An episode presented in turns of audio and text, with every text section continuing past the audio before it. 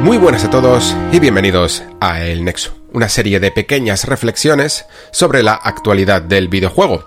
Y lo prometido es deuda. Le lié aquí al amigo Pere para volver de nuevo un capítulo más con eh, la reflexión sobre el PlayStation Showcase y ha cumplido. Hola Pere, ¿cómo estás? ¿Qué tal, Alex? ¿Cómo va todo? Yo aquí con, con, muchas ganas de hablar de este showcase. Lo que pasa es que vengo con miedo de decepcionar a alguien esta semana, ¿sabes? Siempre vamos a decepcionar a alguien. Exacto. Y, y esta, y en este, y además es que siempre vamos a hacer una cosa u otra, ¿no? Yo creo, creo que, creo que esta semana nos toca que somos que somos Xboxers o, o alguna sí, cosa así. Me da, te, iba me da te iba a decir eso, te iba a decir eso. La semana pasada, por lo visto, me volví Sonyer, ¿vale? Esta sí, semana... Sí. Y uh, antes, antes nos metíamos mucho con Sony, luego fuimos Sonyers y ahora, ahora volvemos a meter. Exacto. Pero Esto yo tengo que declararte una cosa, y es que, Alex, yo te lo digo, ¿eh? O sea, ni Sonyer, ni Xboxer, ni Steam Decker, ni Nintendero. Yo ahora soy Zelder. Que lo. Zelder, Celdero, directamente. Celdero. Ni siquiera, ni, ni, ni, siquiera Nintendero, ¿eh? Celdero. No, no, no. Celdero, ¿sabes? Solo quieres cosas de hacerla. Y, y, eso, está, eso está bien. Eso está muy bien, porque hablaremos también de, de Zelda, que en un eh, giro de los acontecimientos, tú la, la, semana pasada no habías jugado y yo había jugado un montón, y yo esta semana casi no he podido jugar, porque ha sido una, es que me ha, me ha tocado una, la típica semana de análisis a saco, ¿Sí? que te deja... Es que te deja eh, con, con, ganas ya de, de, alejarte de cualquier tipo de aparato electrónico, ¿sabes? Y, y no he podido, y no he tenido muchas ganas ni, ni tampoco tiempo de, de, jugar mucho más a Zelda. Y tú, sin embargo, mmm, ya me has dicho que vas con dos templos, no sé cuántos mil santuarios y... Ha habido y sorpaso, ¿eh? Aquí. Y ha habido un sorpaso, sí, sí, tal cual, tal cual. Así que lo hablaremos un, un poquito. Eh, y si tengo incluso 10 minutos, eh, lo mismo te hablo yo un poquito de Final Fantasy XVI, que lo he jugado cuatro horas, ojo. O sea, que... Yo te digo, yo te digo que cuando vi el vídeo en 3 de juegos, me amorré a él y cuando acabé te odié, ¿sabes? Normal, es para odiarme, ¿eh? es, bastante para odiarme el, el, haber podido tener el privilegio de jugar por y, y, y, y todo lo que estábamos mmm, dudando y esas cosas, pues tener las cosas un poquito más claras. Así que nada, ese es el menú que vamos a tener para acá y por aquí y vamos a empezar ya, de hecho, porque eh, no quiero perder ni un minuto en más introducción, quiero hablar de este showcase y quiero hablar, de hecho, sobre todo de la... Yo sé que a ti esto también te gusta. La, la, lectura entre líneas que hay muchas veces con estos eventos, ¿no? Porque si tú piensas... Eh, estoy intentando evitar decir la palabra objetivamente, porque eso es imposible.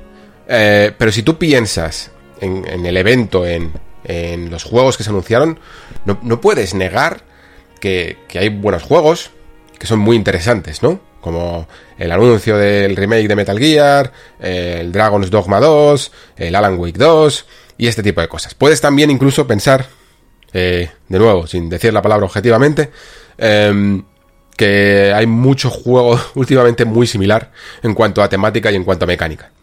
Eh, y también mucha secuela. Pero mmm, no sé si esa es la única lectura que hay que sacar de un evento que se presupone es eh, propio de una compañía. Una compañía como Sony no está ahí solo para anunciarte las novedades generales del videojuego. Están ahí para decirte la razón por la que te has comprado una PlayStation 5 y no te has comprado otra máquina.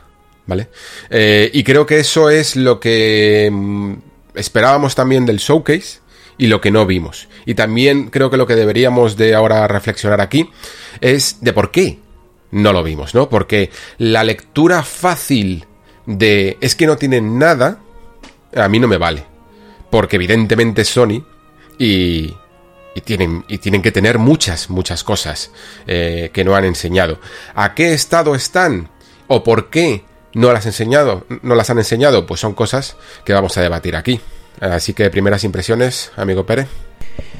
Pues muy parecidas a lo que has dicho tú, ¿eh? Es decir, yo iba a este showcase uh, con el objetivo de saber en qué estaban trabajando los estudios internos de Sony más allá de Spider-Man 2, ¿sabes? Es decir, solo saber, o sea, no, no pretendía ni, ni grandes fechas, ni, ni, ni que me dijesen, oye, pues mira, en enero 2024 vas a tener tal, no, simplemente saber, ok, qué está haciendo Santa Mónica, qué está haciendo la gente de Housemark, eh, qué está haciendo el Team ¿sabes? O sea, un poco.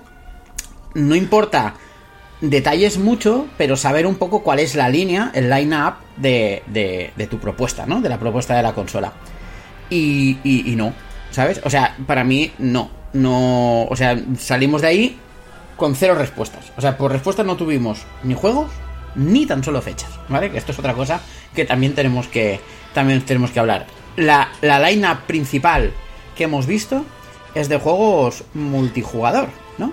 Con lo cual esto sí es verdad que es muy coherente con el mensaje este que, que, que lanzó Jim Ryan, no sé si fue el Jim Ryan o Helmut Hulst, hace un tiempo de estábamos apostando juegos como servicio y demás, se acabáramos, vaya si están apostando por estas cosas, ¿eh? También te lo digo.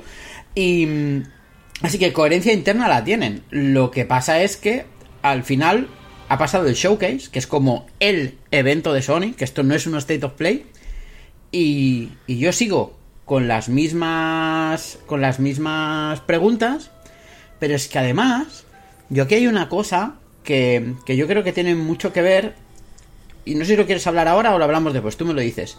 ¿Qué es el formato que han elegido? O sea, Sí, ¿cómo sí, sí, ahora, ahora es el momento de cómo está montado. Porque, porque montar una, un evento que parece una lista de producción de YouTube es un problema.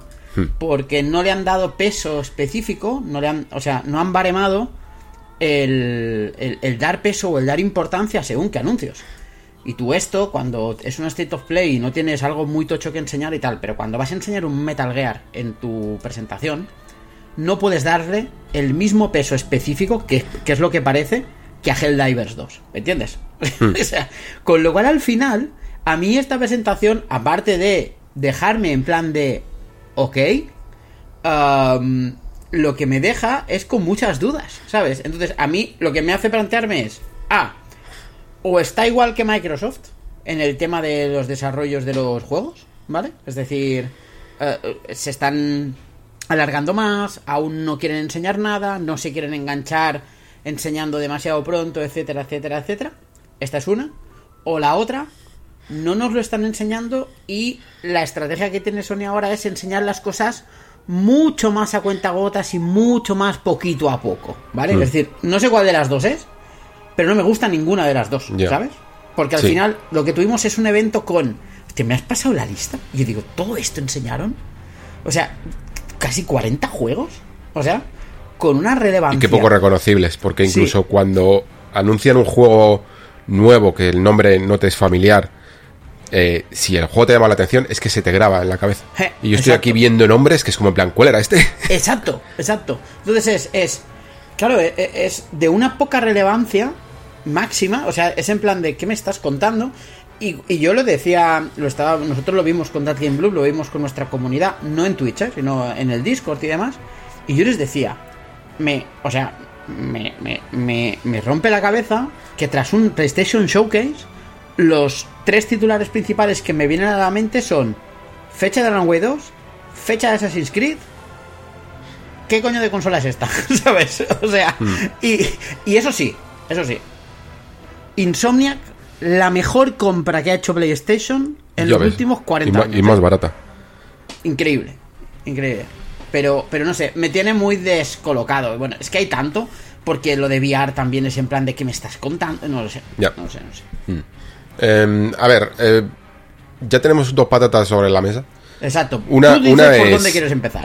Claro, porque una es el este, el por qué no están enseñando, eh, porque evidentemente tienen que tener, y la otra es el formato de la, de la conferencia en sí. Por cerrar el tema del por qué no están enseñando. Em, hay varias opciones sobre la mesa, porque además, eh, este insider, que además es español, eh, Snitch, parece que ha dicho que, y luego también lo han corroborado otros como el Tom Henderson, creo que se llama, em, que, que tenían conocimiento de más cosas que están por ahí pululando. Eh, La, la teoría que se maneja con, con estos filtradores, por lo menos Snitch, es que tienen de alguna manera acceso a vídeos ocultos o privados de YouTube, ¿vale? De, de- de material que está subido a YouTube preparado, pero que no está activo. Correcto. Y, y por eso lo ven. Eh, entonces, mm, han visto cosas que se supone que iban a mostrar o que iban a enseñar, y tanto de juegos, como anuncio, anuncios de juegos, nuevos por decirlo así, no sé si secuelas o, o juegos nuevos directamente, eh, y también incluso un, creo que un porta PC de un AAA. No sabemos si puede ser Bloodborne o puede ser Ratchet Clank o alguna cosa así. Entonces, se han guardado cosas. Es un poco la lectura que podríamos sacar de, esto que, acabo de decir. Y, y es evidente, porque también sabemos que incluso que se había anunciado ya ese Wolverine, que se había anunciado, bueno, que todos sabemos que eh, Cory Barlog está trabajando en un juego de ciencia ficción, sabemos que of Tsushima 2 es casi una, es prácticamente una realidad, eh, sabemos que Naughty Dog está haciendo un eh, el facciones de Last of Us y, y, debería de estar haciendo en teoría ese juego de, Mm. fantasía de Naughty Dog Son dos equipos. Naughty claro, Dog. Mm. que incluso podría llegar a ser algo alguno más no que, que, que, que sean dos equipos con dos juegos mm, completos por decirlo así y luego el del multijugador que, haya otro equipo incluso haciendo una especie de reinicio de Uncharted o, estar haciendo The Last of Us eh, 3 para seguir un poco eh, la estela no ir demasiado lejos a la serie de televisión. O sea, tienen que tener muchísimas, muchísimas cosas que, que no sabemos. También son event. Y, y sin embargo han decidido que o bien por el estado o bien por la situación actual, estas cosas no se muestran. Pues, ¿qué significa el estado? El estado es que bien estén un poco mmm, verdes todavía y eso implicaría que esta generación está siendo verdaderamente difícil y ya no solo, como decíamos la semana pasada, eh, para, para, Microsoft que han tenido que montar estudios desde cero y juegos que yo decía que eran entre comillas sencillos porque pueden ser un poquito más un concepto algo más lineal eh, como puede ser Hellblade les está costando años y años demasiados años eh, a estudios rodados con franquicias ya establecidas con conceptos ya explorados con cosas que puedes incluso utilizar o reutilizar eh, como los estudios de Sony también les está costando demasiados años la franja de, de, producción de 3 a 4 años se está yendo a 4 a 5 o incluso a 5 a 6. Y eso creo que empieza a ser peligroso. Y está dejando una generación baldía en cuanto a desarrollos grandes. No significa que no haya juegos, hay juegos. Entre sumando todos los estudios, evidentemente se forma al final una generación con bastantes juegos, pero este tipo de juego, de este tipo de evento, es el que más estamos echando de menos es el que más está desapareciendo. Se están llevando los desarrollos casi a lo que en su momento a mí me parecía una locura y que solo se lo podía permitir Rockstar con haciendo Red Dead Redemption 2 en 7 años, ¿no? Sea, a esos niveles estamos llegando, lo cual genera un problema que ya va más allá de Sony y de Microsoft, va, va a un problema de los videojuegos AAA y de las generaciones. O sea, un videojuego va a tardar más que, un, que lo que dura una generación en hacerse. Sí. De sostenibilidad de producción, es un problema. Correcto. Mm. Y eso es un problema que, que podemos, que pueda acabar incluso con, con, este tipo de videojuegos. Que como no se consiga de alguna manera volver a un ritmo de que un estudio te puede hacer al menos dos juegos a la generación, está complicada la cosa, ¿eh? Está bastante, bastante complicado. Imaginaos un panorama en el que todos los estudios fueran como como Bethesda con sus juegos. O sea, con, bueno, más que con sus juegos, con, con, con, Elder Scrolls solo. De, lo que tardas en esperar un Elder Scrolls a otro.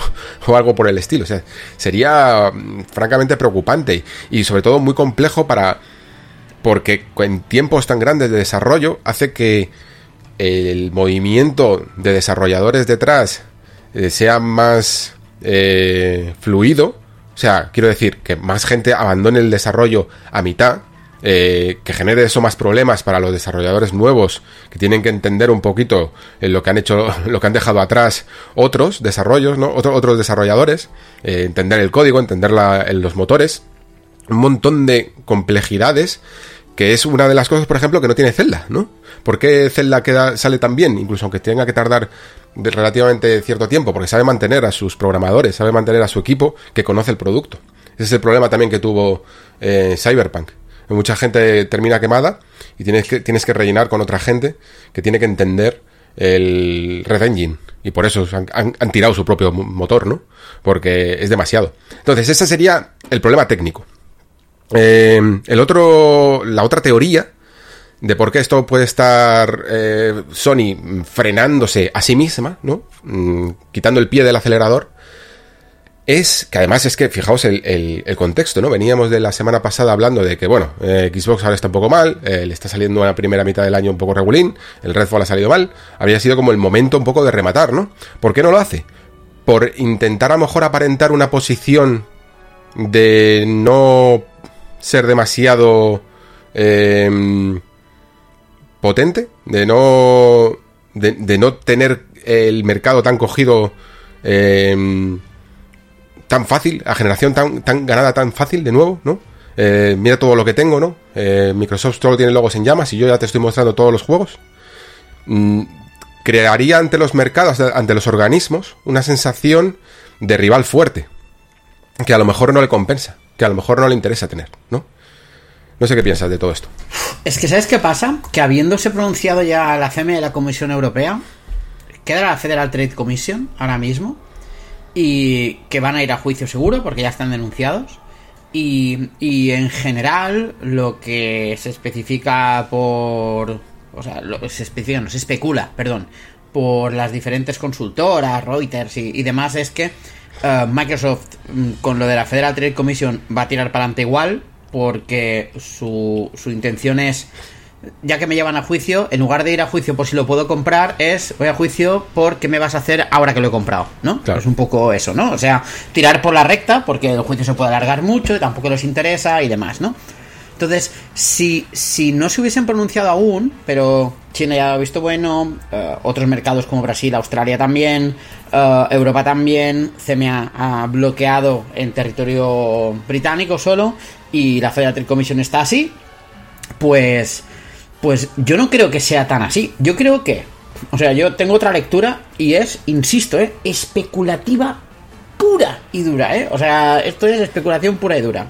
Pero creo que el estado de debilidad de marca que tiene ahora Microsoft um, ha hecho que mm, Sony, Sony son muy estrategas, ¿eh? A nivel de marketing diciendo, vale, no nos hace falta apretar mucho para seguir estando en la posición de relevancia en la que estamos. Así que ahora llega Final Fantasy. O sea, si nos preguntan, podemos decir Final Fantasy en junio y, y Spider-Man en Fall, que esto va a ser octubre-noviembre. Con lo cual, cada tres meses vas a tener tu juegazo. Quedan dos meses. Ya lucharemos el año que viene con las cartas tochas, ¿no? Pero también hay otra, y es que y esto es un poco por el perfil profesional de Jim Ryan. Jim Ryan es un perfil profesional de empresa, de business puro y duro, ¿no? Y las empresas de business se mueven por un, un indicador de beneficio llamado EDIPTA, eh, que lo que es básicamente es el, el, beneficio bruto. básicamente es costes menos beneficios, ¿no? Es un poco, un poco la idea. Y esto se hace o metiendo ingresos o recortando en presupuesto. Entonces, yo no sé hasta qué punto Jim Ryan, como, como empresario puro y duro y como businessman, eh, en una situación de recesión como la que hay y después de haber tomado medidas como subir el precio de la consola, poner precio de tal, me extrañaría mucho que no hubiese metido recortes en budgets, en presupuestos también. Con lo cual al final, un recorte en presupuestos, ¿en qué se traduce? los desarrollos se alargan, bla, bla, bla, bla, bla, bla, bla, bla. Yo creo que irá por ahí, que es una mezcla de las dos. De este año más o menos ya lo tenemos apañado y ya enfrentaremos mejor el que viene o ya nos guardamos las grandes cartas para el que viene y el y aparte que es segurísimo que ha habido movimientos económicos dentro de, de Sony de, de, ajuste. Yo creo. ¿eh?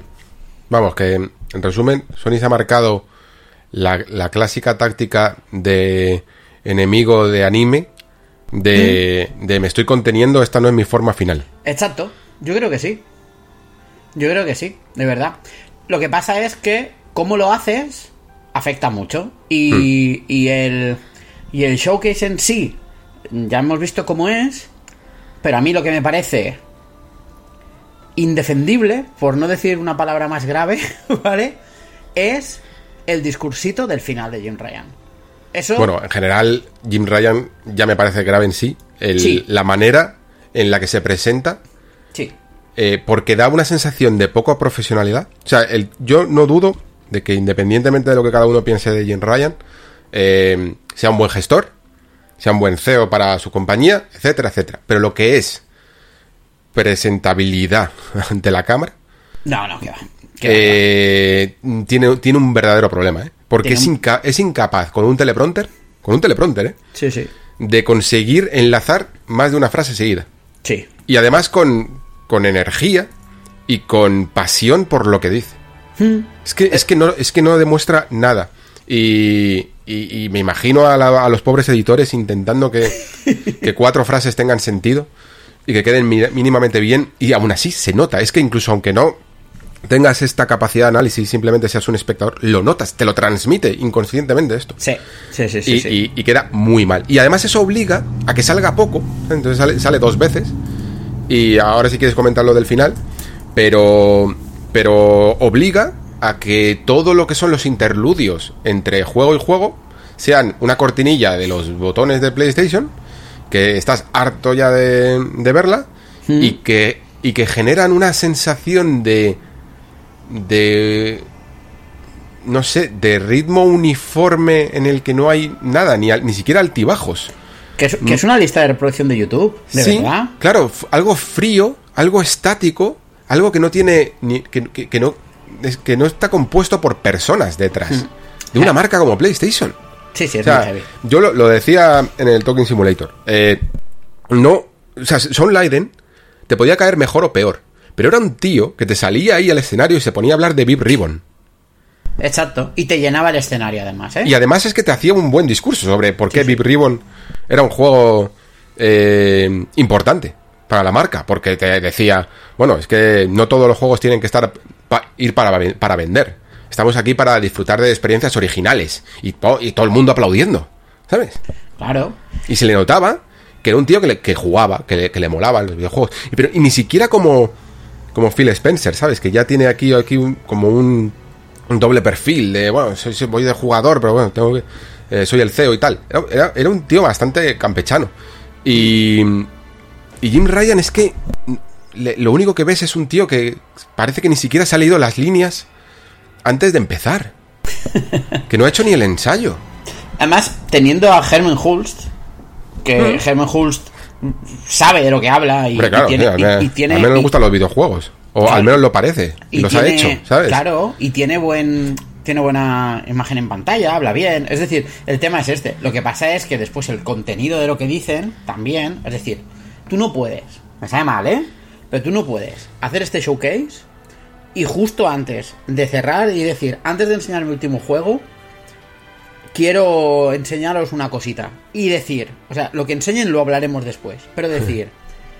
Sony PlayStation está comprometida para que sus estudios saquen los juegos más innovadores, más increíbles, etcétera, etcétera, etcétera. Para nosotros, la innovación el- es en plan de, pero si es todo lo contrario a lo que llevas una hora y media enseñando, ¿qué me estás contando? ¿Sabes? O Sí, sea, sí. o sea, es que de verdad el problema es que a mí me suena a o no sabe lo que dices o tú vas con recochineo, macho, ¿sabes? O sea, Claro, o no, te es has como el pasado la de partida, ¿qué- qué- ¿sabes? ¿qué hay que decir aquí, en estos casos? Exacto. Pues hay que decir no sé qué de la innovación, porque es lo que, lo que se espera de, de, la- de novedades de- del futuro de los videojuegos. Cuando tú miras adelante, lo que quieres es ver progreso, e in- y eso significa innovar. Pero lo que estás vendiendo es, es completamente eh, un, un estado de, de quedarte en el sitio donde estás. Exacto, de de hecho, de recoger aquello que todavía no habías, en lo que no te habías metido. O sea, para mí, la noticia de este showcase es, vale, Sony había hecho una apuesta por eh, crear estudios y conseguir licencias de, de juegos como servicio y online, y es lo que ha hecho. Tal cual. Tal cual. A mí, a mí. Mm. Y me- luego tienes Spider-Man 2. y ya Claro. está. Luego lo de- lo siempre duda. el 2. A mí me suscita la duda, la duda, de a quién iba, de, de- de- qué tenían en mente, a quién hablar con este showcase. Porque al, al, al PlayStationero, al Sonyer puro, no, porque no le has enseñado cosas de Sony, ¿no? Es decir, te faltan todas las grandes espadas, con lo cual, o sea, por no haber, no hay ni un DLC de un juego tocho, ¿vale? Entonces, vale, ok. Vale, pues a estos no.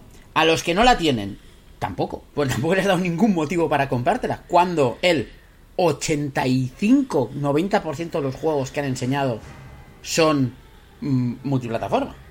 Mm. Eh, Entonces, a la prensa tampoco, porque muy bien tampoco te va a dejar la prensa con esto, ¿sabes? Entonces, han ido a. a- a- yo creo que han ido a. a- Aquí hay un error. Que esto es de, de error de hace tres años. No error de ahora, pero lo han vuelto a cometer. Y es de luchar por volumen, ¿vale? De hacer un showcase diciendo, pensando, enseñar 40 es mejor que enseñar 30. Y enseñar 30 es mejor que enseñar 20 cuando estamos en un momento, yo creo ahora, de, de los consumidores, que preferimos que nos enseñen 5 bien enseñados a 40 de esta manera. Y ahora, y ahora sí, ahora prepárate la, la caja de comentarios, ¿vale? Pero comparas este evento con el último que hizo Microsoft y enseñando muchísimo menos, porque enseñó 5 juegos, como evento, lo que enseñaron ya te puede gustar más o menos, Minecraft Legends, bla bla bla bla bla. Pero como evento está mucho mejor diseñado. Sí, sí, Por- sí. porque te viste los juegos, te los enmarca, salen los desarrolladores. Sí, no que es te- que sale más gente, que es como en plan, Claro. ¿qué pasa? Que en Sony no puede salir nadie más Claro, que no sea Jim Ryan. claro.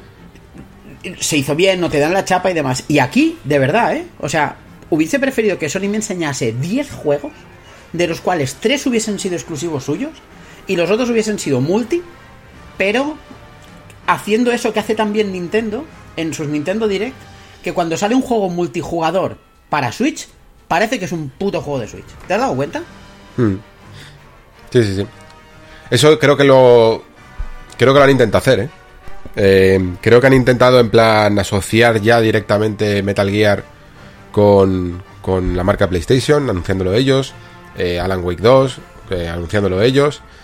Y ese tipo de cosas. Pero, Pero no les no. sale tan bien porque. mm, son juegos muy tochos. Y que rápidamente, fíjate cómo la cuenta de Xbox a Esto cada uno era heavy, como en ¿eh? plan, y también en Xbox, y también en Xbox, ¿eh? Esto También fue heavy, ¿eh? O sea, Claro, claro. la- o sea todo, todo ese discurso se contrastó con un tuit. Sí, Pues sí. la- y, y- y- y yo creo que hay que hacer aquí la pequeña lectura, así rápida, de que hace un año y medio Microsoft no hubiese publicado este tuit. O sea, Hmm. Microsoft estaba en modo fair play.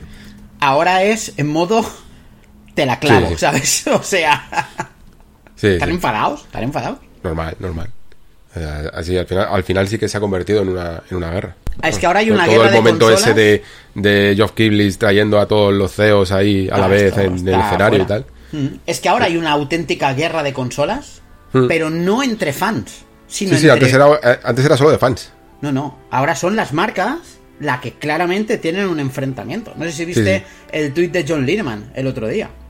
John ¿Cuál? Lineman, que so- no sé quién hablaba de, de el evento Showcase, no sé quién le contestaba, y John Lineman decía, "Um, no sé qué pasa últimamente, que parece que todo el mundo hace todo mal y a nadie le gusta nada. Menos mal que Nintendo va a su puñetera bola. ¿Sabes? Mm. Sí, sí. Sí, sí. A ver, que competencia siempre, siempre había, siempre miran lo que hace el otro y siempre intentan conseguir acuerdos eh, que les beneficien a ellos o que incluso perjudiquen a otros, ¿no? O sea, las exclusivas temporales son eso. Pero, pero ahora es como más guerra abierta. Sí, sí, sí. Y todo ha sido por el. Mm, Mira, me voy a permitir. Mm. Me voy a permitir que no digo muchas palabrotas en este podcast. Decir el puto Call of Duty. Que me gusta mucho Exacto. decir, decir siempre el puto Call of Duty. Eh, pues pues el- al final, el puto Call of Duty ha sido el, el que verdaderamente ha traído la guerra de consolas a- hasta las compañías aquí. Guerra. Piénsalo, ¿qué mejor juego que un Call of Duty para traer una guerra, ¿sabes? Sí, sí, sin duda, sin duda. Tenemos lo que, lo que merecemos. Ha sido wishful thinking casi. Bueno, pues sí, este es el panorama. Eh, esa Sony que nos trajo un showcase hace, ¿cuánto? Dos o tres años en el que se anunciaba de todo, Final Fantasy, Little Devil Inside, que estábamos aquí todos emocionadísimos. Y a cada Fue nuevo guay, juego ¿eh? Era guay. una... Vamos, o sea, era, era o bien un anuncio nuevo o bien un gameplay que te dejaba eh, ilusionado. Esa, mm, esa Sony que aunque a veces te metiera señores tocando la flauta, pero siempre lo acompañaba todo de gameplays como el de Spider-Man, pero todo el rato, pues eh, ha desaparecido. Y, y uno de los problemas eh, ocasionados por este tipo de formatos, eh, que yo, ojo, o sea, entiendo que a lo mejor en un contexto de E3 físico eh, funcionaría mejor, pero creo que no hace falta un E3 físico como para que eh, se pueda hacer este tipo de entrevistas a posteriori, después de un showcase, después de un anuncio de X juegos, como sucedía antes, el papel de la prensa, y se hacía, ojo, eh, independientemente de lo que penséis de la prensa, yo evidentemente pues barro para casa, pero eh, se hacían preguntas, ¿vale? Nosotros teníamos entrevistas, incluso con Jim Ryan, cuando no era todavía CEO, y con, con un montón de gente a la que le podías preguntar, y se le preguntaba, ¿eh? Si le parecía una buena conferencia la que habían hecho si le parecía que habían eh, traído suficientes juegos, que dónde estaba X juego, que dónde estaba el otro. Se hacían preguntas y se obtenían respuestas, ¿eh? Incluso aunque muchas veces se intentara eh, llenar todo de un poco de este PR bullshit, eh, pero se daban respuestas y luego salían noticias y había un poquito de, de mm, bueno, de poner el peso en el otro lado de la balanza del marketing.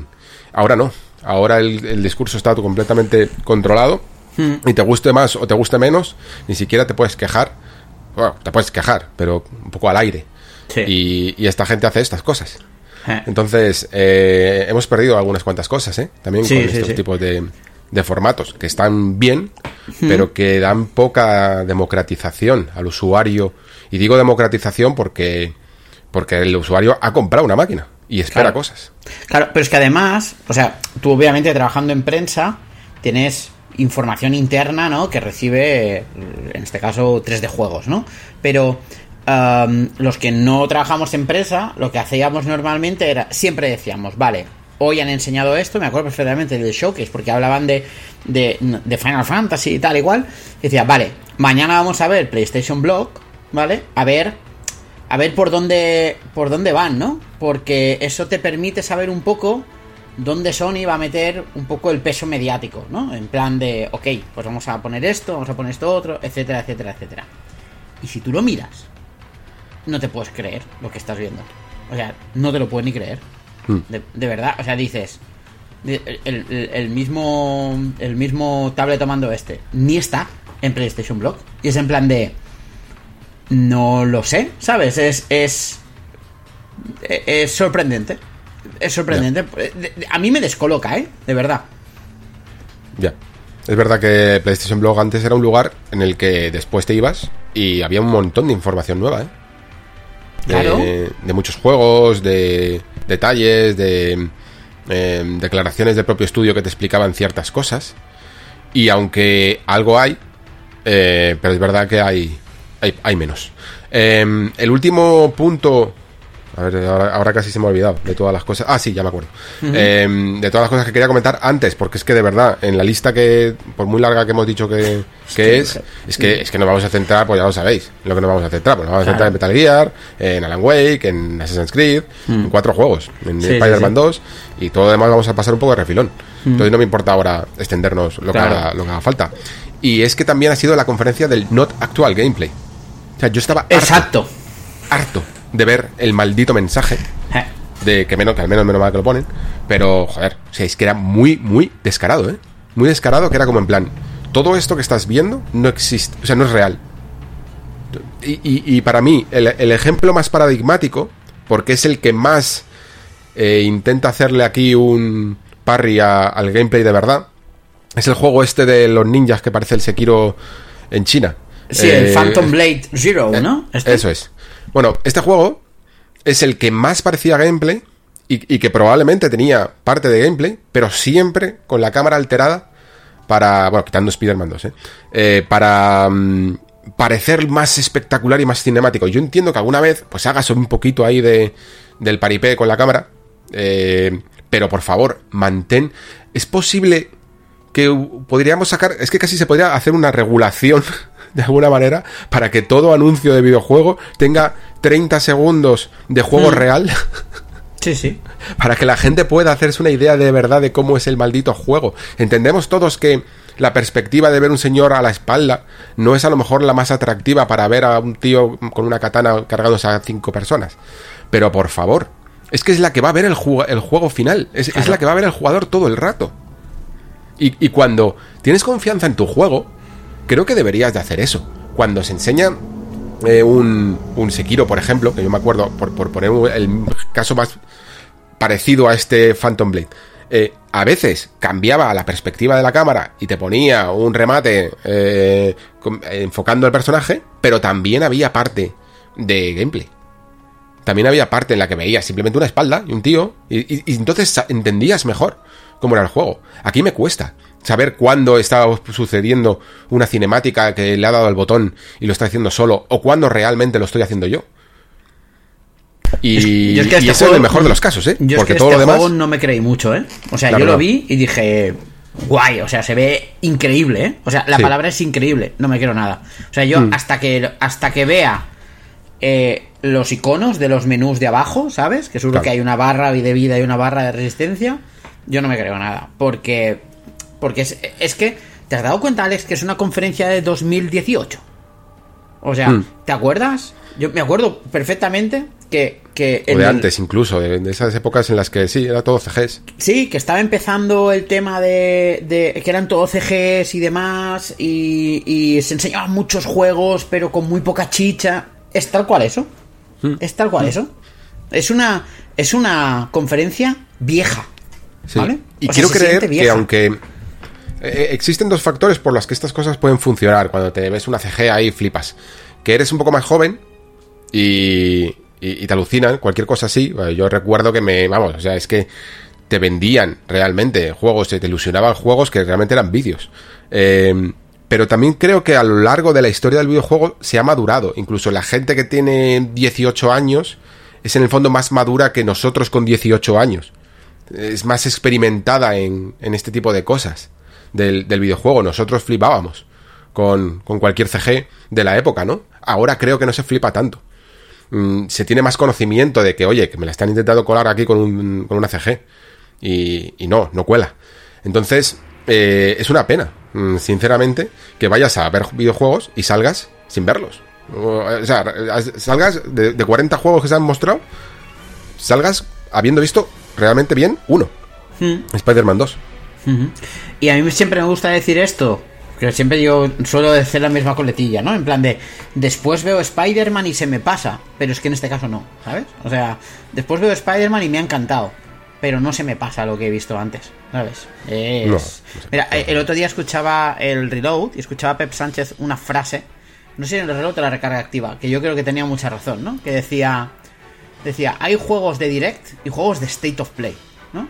O sea, que tienen visos de, de, de State of Play y, y- y otros que tienen visos de Showcase, ¿no? En plan de... Ah, sí. ¿no? Que, que hay que, o sea, joder, que hay algunos juegos que tienen peso, ¿no? Es decir, como, como yo que sé, como Silsong, Silsong no es un juego para un Nintendo Direct Mini, es para un Nintendo Direct 8, ¿no? Pues esto, Sí. no? Sí, está el Showcase y está el State of Play. Exacto, y, ¿no? y mucho de lo que había aquí era de State Esto of es de State carne of de State Play y de los regulares, ¿sabes? O sea, Sí, sí. es increíble. Bueno, pues Es que si quieres pasamos piensas, eh, perdona, eh, a piensas. Yo miro la lista y si de aquí elijo 10 mejor presentados, te queda un State of Play de puta madre. Perdona, ¿eh? Hmm. No, no, no, sí, lo que pasa es que es el tiempo en el que nos encontramos, ¿vale? Que es mayo. Pero bueno, mayo a 10 días de lo que era la fecha del E3 de antes. Hay que tener en cuenta que aunque el E3 haya desaparecido, lo que viene a ser junio y un poquito antes, eh, este, este momento del año, va a seguir siendo algo que nosotros a nivel subconsciente tenemos claro que es el momento de presentar juegos. Mm, claro. Y, y- y- y se sigue haciendo así, ¿eh? Incluso aunque no haya tres. Se sigue siendo las conferencias tochas. Eh, algunos la pueden dividir más. Nintendo, de hecho, divide ya más el, el calendario de sus directs en cuanto a juego tocho. Pero se sigue más o menos respetando. Y, y sobre todo cuando no has tenido un showcase en, en casi dos años y, y necesitabas. Esa- y, venías consciente de que eh, la gente no sabía lo que había en el futuro de PlayStation más allá de Spider-Man 2. Y se han ido de este evento sin saber el Que hay futuro en de el futuro- PlayStation más, allá de, de-. Spider-Man 2. Es muy heavy. Nos, hemos quedado igual que veníamos. Sí, Sabe- sí. Ahora sabemos el futuro de los third parties, básicamente. Exacto. Bueno, En fin. pues nada, vamos Pues a, va- vamos a verlo, a- el futuro de los third parties. Vamos a ver el futuro de third parties, chicos. Eh, bueno, juego de Haven. Que este, este no es first party, el Fair Games este. Da igual porque porque es un concepto, es un trailer conceptual. Es una. CG, en toda regla. Y, y lo que te está diciendo es que es un hero shooter, básicamente, ¿no? Sí. De 3 contra 3, de como atracos, en un entorno distópico que recuerda tremendamente a. ¿Cómo se llamaba? A Watch Dogs eh, Legion, ¿sabes? Pues es del palo. Sí, entre Watch Dogs y Payday o alguna cosa Exacto, así. no sé. una mezcla rara. Así que, ok, ya está. Super innovación. Eh, más innovación. El, el Hell Divers 2, es- que me hizo mucha gracia porque, primero, no se vio nada, aunque eh, básicamente también era una CG. El juego no tiene nada que ver con esto, pero yo te juro que estaba tan descolocado al principio, yo estaba convencidísimo de que esto era Starship Troopers, porque eh, han, han- han buscado, evidentemente, El tono. el tono, pero es que más que el tono, es que realmente parecía que era un juego de Starship Troopers hasta el punto de que cuando dijeron el nombre real, era como en plan, pues vaya, yo quería que, yo, yo ya quería que esto fuera Starship, Troopers. Exacto. Es como en plan, una cosa es coger un poco el tono y otra cosa es que te has copiado tanto que le has, le has hecho un feo a tu propio juego. No, no- no sé si, si les ha merecido la pena. No Eh, Pero bueno, vale. Pues ok. Eh, estos serían entre meses que en cualquier otro... mm, o sea, en cualquier otra situación en el que lo estás rellenando con buenos juegos, pues te entra normal y ya está. Y está... Y, y- y- y- y tampoco se hablaría demasiado. Eh, y tampoco lo vamos a hablar demasiado, la verdad. Immortal of Avenum. ¿Mm? Déjame, déjame buscarlo. O sea, Este, li- este- liter- este te literalmente. digo yo cuál es. Este es el Call of Duty con magia, que sale en julio. Este es Vale, un estudio. es. Este es. No recuerdo quién es el estudio, pero básicamente son ex veteranos de Respawn Sí. que querían hacer un Call of Duty con magia, con una campaña que según ellos dura como 20 horas. Y, y es un doble A de manual. O sea, no pinta nada mal. Ah, sí, este es el Ascendant de lo, del Electronic Arts. de los Exacto. originals, de los Yo creo que va a ser un buen juego, por lo que Mm. se ha enseñado. Tiene sus limitaciones, es un doble A y demás. Pero, pero es un juego state of play, ¿sabes? O sea, es. Y, y yo creo que va a estar guay este, ¿eh? Yo me lo voy a jugar, me lo voy a fumar, me voy a quedar más a gusto que un arbusto. Pero. Pero ya, ¿sabes? O sea, no lo sé. Yo, si es así más tirando online, eh, no lo hago. No, es que tiene un modo campaña tocho, por lo visto, ¿sabes? O sea, tiene una parte online, que yo creo que es la que se va a comer un colín. Y creo que el modo campaña, pues, le puede gustar a, a los que nos gusta Call of Duty, nos gusta la fantasía, ¿sabes? Sí. Es un Call of Duty con druidas, Alex, ¿sabes? Ya, ya, ya, pero es que ya, ya casi no, ya no juego ni a las campañas de los Call of Duty, macho. Estoy ya que, que, que ne- necesito otra cosa. Y además es que, fíjate que a mí sí me gusta la fantasía, pero es que la sensación de homogeneidad en la fantasía del videojuego y, de, de la, y en la ciencia ficción del videojuego Muy genérica todo. es sí, es muy genérica y hasta yo que soy un ávido consumidor de literatura de género, de- o sea, de- del género en general, eh, me termina a veces echando para atrás cuando veo diseños tan, eso, genéricos, ¿no? Siempre, siempre es igual, siempre es los típicos hechizos, los típicos clases, los típicos monstruos, las típicas magias, y me cansa un poquito, tío.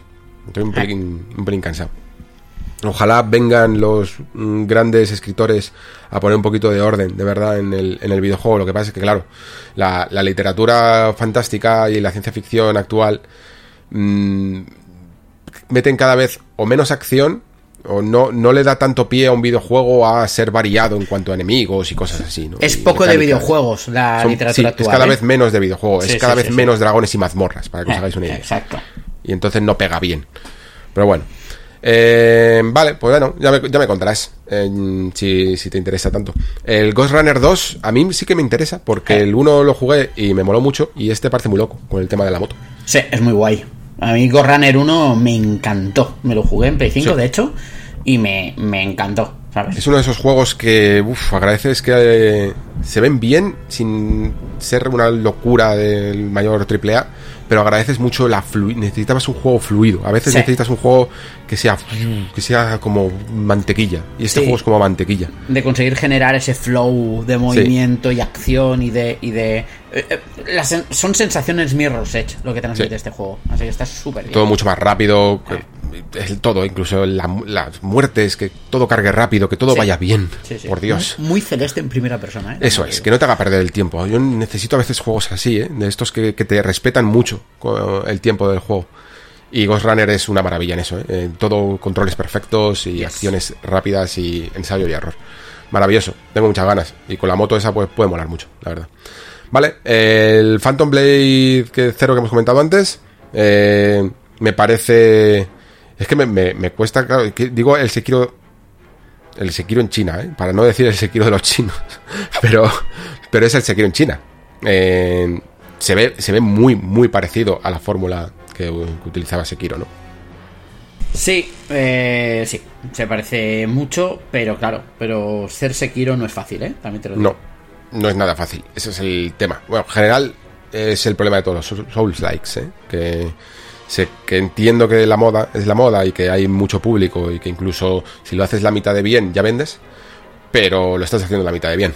Y todavía, repito, que hay muy pocos juegos que se acerquen ¿eh? a la excelencia de, de From en estas cosas. Eh, de hecho, es un juego que parece pintón, me parece que no lo es tanto, ¿eh? Muy marronero en cuanto a, a tonalidades y de estos que tiran mucho de músculo técnico, pero que en cuanto a diseño, ya veremos, ya veremos. No me, no me parece para tanto. Parece Eh, más Nioh que Sekiro, ¿eh? Te lo digo. Sí, sí, sí, un poquito. Eh, bueno, mm, a ver qué tal sale. Cuando se vea gameplay de verdad, nos creeremos lo que hace y se verá mucho mejor si lo que hace es más automático o más refinado.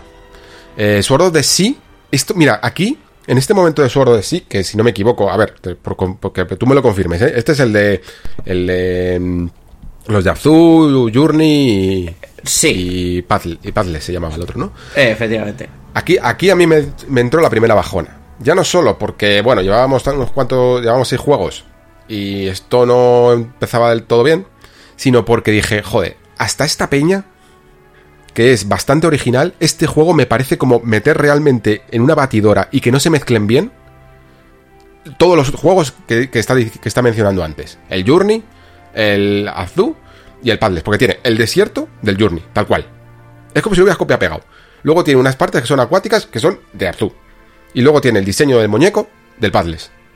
Eh, Sí, es como en plan, en serio, hasta, hasta esta gente que, que es el sumum del- de la innovación, hace una cosa que es genérica dentro de sí misma. Sí, es que a mí, es que a mí Abzu ya no me gustó, ¿sabes? Es decir, a- Mm. yo creo que el talento de Ad Game Company estaba en Genova Chen, no estaba en el resto. Y, y cuando se fueron y montaron Abzu, yo creo que hicieron un juego que, ok, que intentaban hacer algo parecido, pero debajo del mar. Um, con The Pathless, el tema del movimiento y demás está bastante bien, no está mal. Sí. Yo me lo jugué en Play 5 y, y- y el tema de buscar el flow también estaba bien, pero creo que tampoco acababa de, de engancharlo bien. Y a mí lo que pasa, ¿sabes qué pasa? Yo te tengo un cariño tan bestia a Journey, le tengo un respeto Mm. que, que yo creo que con, con este juego atravesaron una frontera que no tendrían que haber atravesado, ¿no? Que es de la inspiración al plagio, ¿sabes? Claro. O sea... o Aunque sea, sea solo no- en lo- en lo estético, ¿eh? Porque luego Sí. mecánicamente no sé muy bien cómo será, pero pero se parece parece poco un juego nuevo, parece a mí eso, me un rechazo de verdad, ¿eh? O sea... Pero es que, es que el desierto del Yuri- es que es tal cual, el Eh, brillito. Es el eh, desierto en patinete, ¿sabes? O sea, ¿Sí? no, no, no, pues no. Es que a mí me generó mucho rechazo, ¿eh? Y sé, oyentes del Nexo, que es problema mío, ¿vale? Pero, pero, pero no, mm, no me gustó mucho. Vamos, ojalá luego mecánicamente, como digo, eh, mole, pero para mí ya personalmente lo visual me parece vago. Me parece que tira demasiado recurso mm, utilizado de una manera muy... demasiado igual. Demasiado igual. Para mí lo que te digo, ¿eh? Para mí roza el plagio y a mí eso ya, a mí me genera mucho rechazo cuando Hmm. Sí, veo sí, algo sí, así. sí, sí. Mm.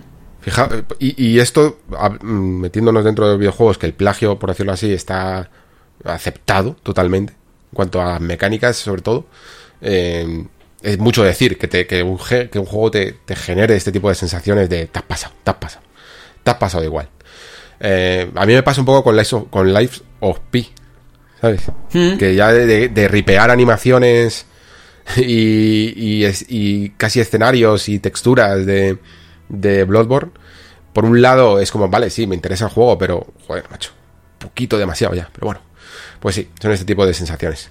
Eh, Talos Principle 2, mm, para 2023 también, de los pocos que... Yo estoy a tope con este, ¿eh? Y sí, ganas. Estoy a topísimo con este, ¿eh? ¡Guau! Se veía muy bien, la verdad. Y me encantó el primer, el primer Talos Principal. Es un juego de puzzles difícil, o sea, empieza súper bien, pero acaba Mm. siendo difícil con una historia de transhumanismo muy chula y de con ese punto de ciencia ficción que es de poco videojuego, ¿sabes? Que es Sí. muy espiritual, de poner en duda el tema del alma de la máquina y tal y cual. O sea, me encantó, súper guapo. Este yo, día uno estoy aquí, sea cuando sea, porque tampoco tenemos fecha, ¿sabes? Así que vámonos. Sí, no, 2023, pues bueno, supongo que será para finales de, de año, me imagino. Eh, En 2024 Neva, que es el nuevo juego de, del creador de Gris. Ahora se me ha ido el- ahora mismo el nombre. De perdón. Conrad Roset. Eso es. Y, y bien, eh, creo que sigue apostando por un estilo visual muy, muy único y que llama mucho la atención. Sí, sí. A ver, es decir. A ver qué tal que- en lo mecánico también. Eh, eso, esa es la pregunta. Eh, Gris, a mí me parece un juego que es un ejercicio de estilo por encima de la forma. Y, pero a mí me gustó bastante. O sea, es un juego que es, que es o sea, lo ves y llama muchísimo la atención. Creo que este Neva le falta un poco ese impacto que sí consiguió Gris. Pero. Que en 3D es- es más difícil. Sí, pero te lo puede compensar después a nivel a, a nivel mecánico dando una experiencia un poco más Hmm. un poco más profunda, con un poco más de, de reto, ¿no? Un poco más de desafío, ya, ya veremos. Eh, bien, bien. Yo creo que muy bien. O sea, estos juegos bien, no, no sobran, ¿sabes? No, está bien y además yo creo que casan con un poco con incluso con el espíritu de la marca y tal, son juegos- ese tipo de juegos eh, bonitos que, que, como digo están bien de, de entremés. Yo creo que, que pegan. Sí. Eh, este Cat Quest me lo voy a saltar. ¿vale? Primero Dale, juego ya que directamente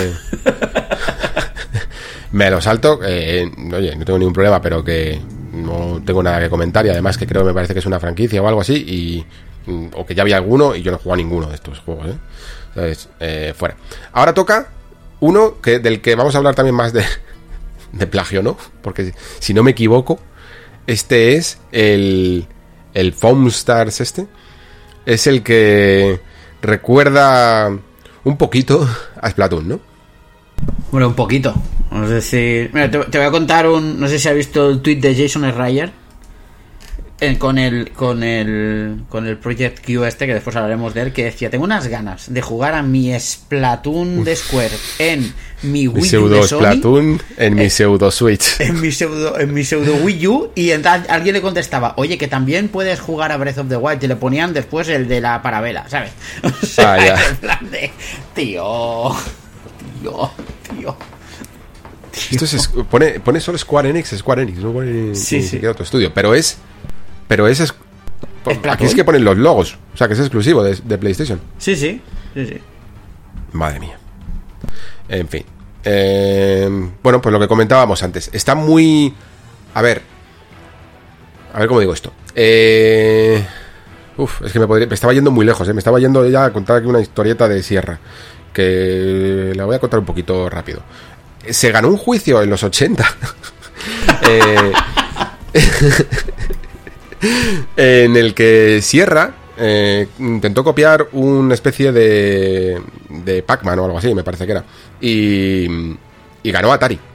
Eh, un juicio muy, muy famoso que digamos que abrió la veda a poder copiar mecánicas en el mundo del videojuego. Y no me parece mal porque si, aunque hubiera sido interesante ver una industria construida solo en base a la originalidad, evidentemente saldrían menos juegos porque sería muy complicado, ¿no? ¿Qué, qué tipo de... de eh, mecánicas estás copiando? No, es que no me sale ahora mismo la, la palabra. Es que como, de, co- de como- patentes. ¿Qué como tipo de estás patente el rompiendo? salto le hemos cagado, ¿sabes? Claro, si alguien patenta el salto estaría, estaría complicado. Bueno, a lo mejor hay algunas cosas, pero sería una industria complicada a nivel judicial. Entonces, no me parece mal que a nivel mecánico se haya abierto la veda a las inspiraciones, porque además, muchas veces coger una idea y llevarla a otro lugar es interesante. Siempre me ha parecido eso muy interesante. La cuestión es cuando ya unes el, va- vari- varias inspiraciones, ¿no? De la misma cosa. Lo que estás haciendo básicamente es crear un sucedáneo. Ya no te estás inspirando. Estás cogiendo la mecánica de Splatoon, estás cogiendo el estilo de Splatoon, estás cogiendo hasta casi la pintura de Splatoon. O sea, estás cogiendo demasiadas cosas de la misma fuente. Y para mí eso es un problema.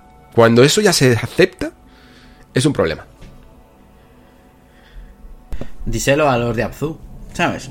Ya. es que No, bueno, ellos, es que ellos me pasó lo que cabe, pues. lo mismo, tío. de como que se copian a sí mismos, ¿no? Sí, sí. Pero. uf, No, Es que a mí me no. pareció, me pasó exactamente lo mismo, ¿sabes? Es decir, o sea, esto es Splatoon sin, sin, ¿cómo se llama? Sin calamares.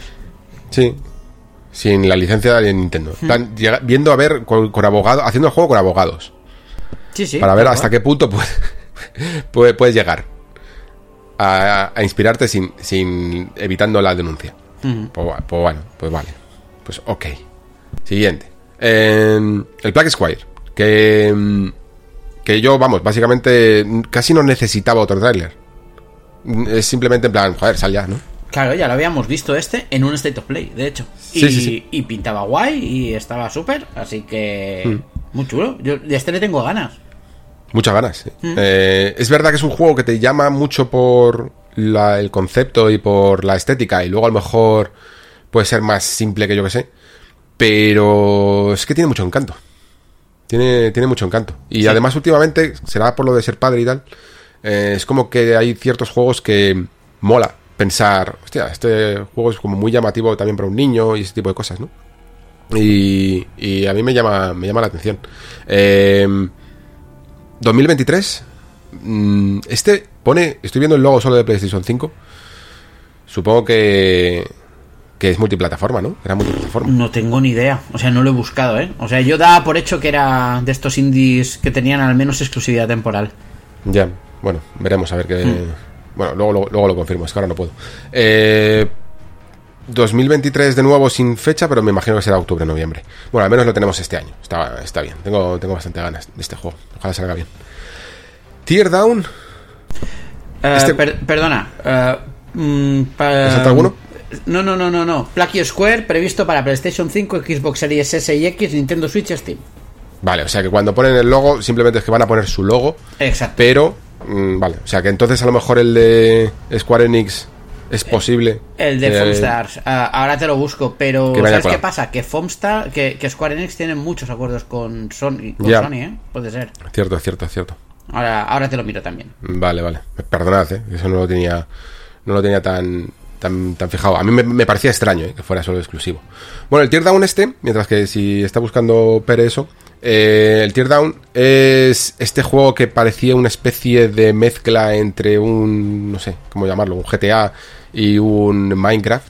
eh, con además luego una capa que por mucho que fueran casi voxeles eran muy muy muy realistas sobre todo a nivel de efectos de iluminación a mí me parece un ejercicio estético muy bueno sobre todo también teniendo en cuenta que estos juegos si lo hacen bien y creo que es lo que deberían de hacer eh, construyen a- en base a un motor de físicas que ya es algo que puedes por fin después de en la etapa post Zelda en la que vivimos post Zelda Tears of the Kingdom ya mola porque ahora puedes hablar de físicas y no quedas como un tío de qué cosas te fijas en los videojuegos de verdad.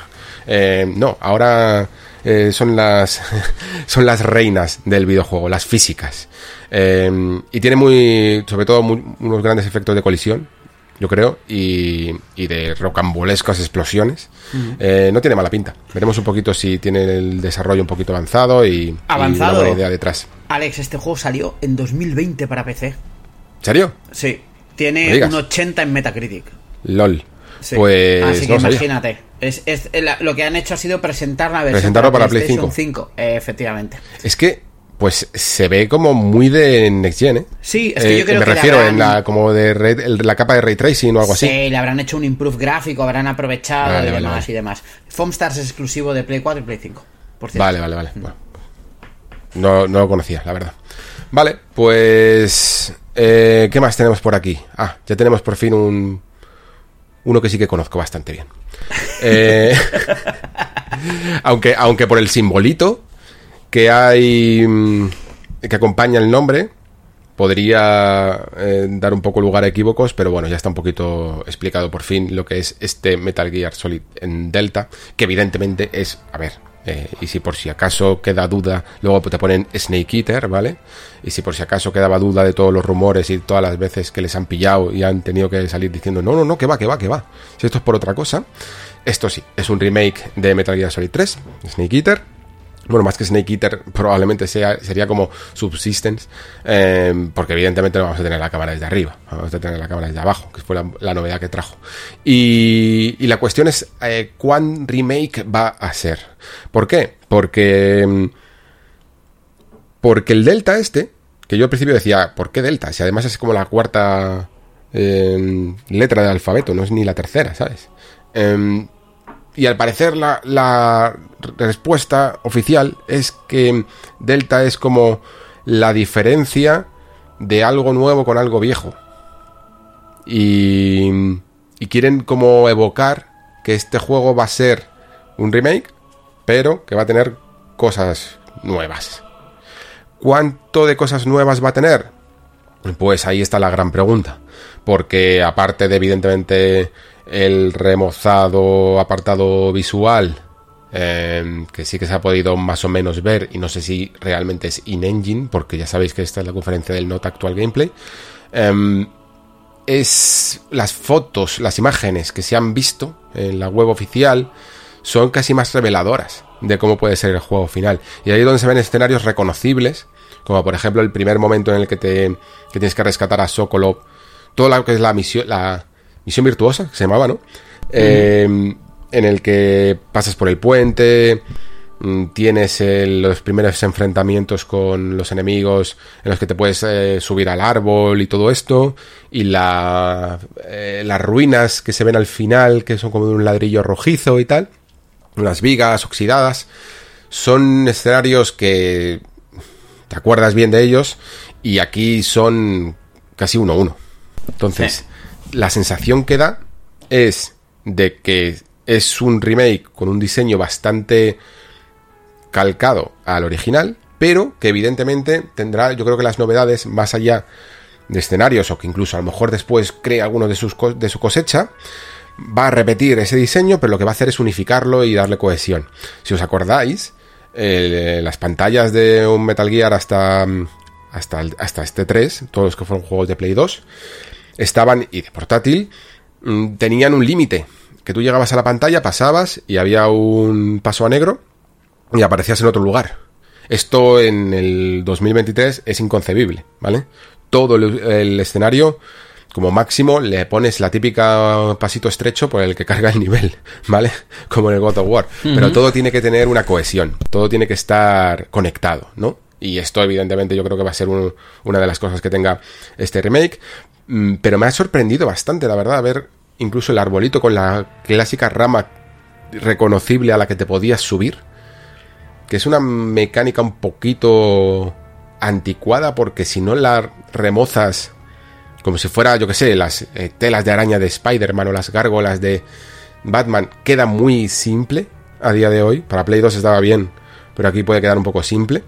Eh, y luego me imagino que también lo que remozarán es el control del propio Snake, ¿no?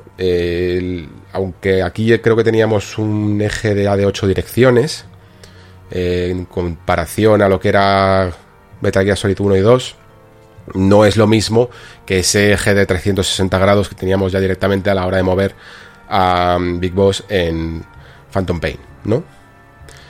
Y nada, yo creo que va a ir por ahí. Creo que es como una manera, el delta este, en el fondo lo hmm. que hace es simbolizar de es lo mismo pero con calidad de vida. Y es, es lo mismo pero modernizado.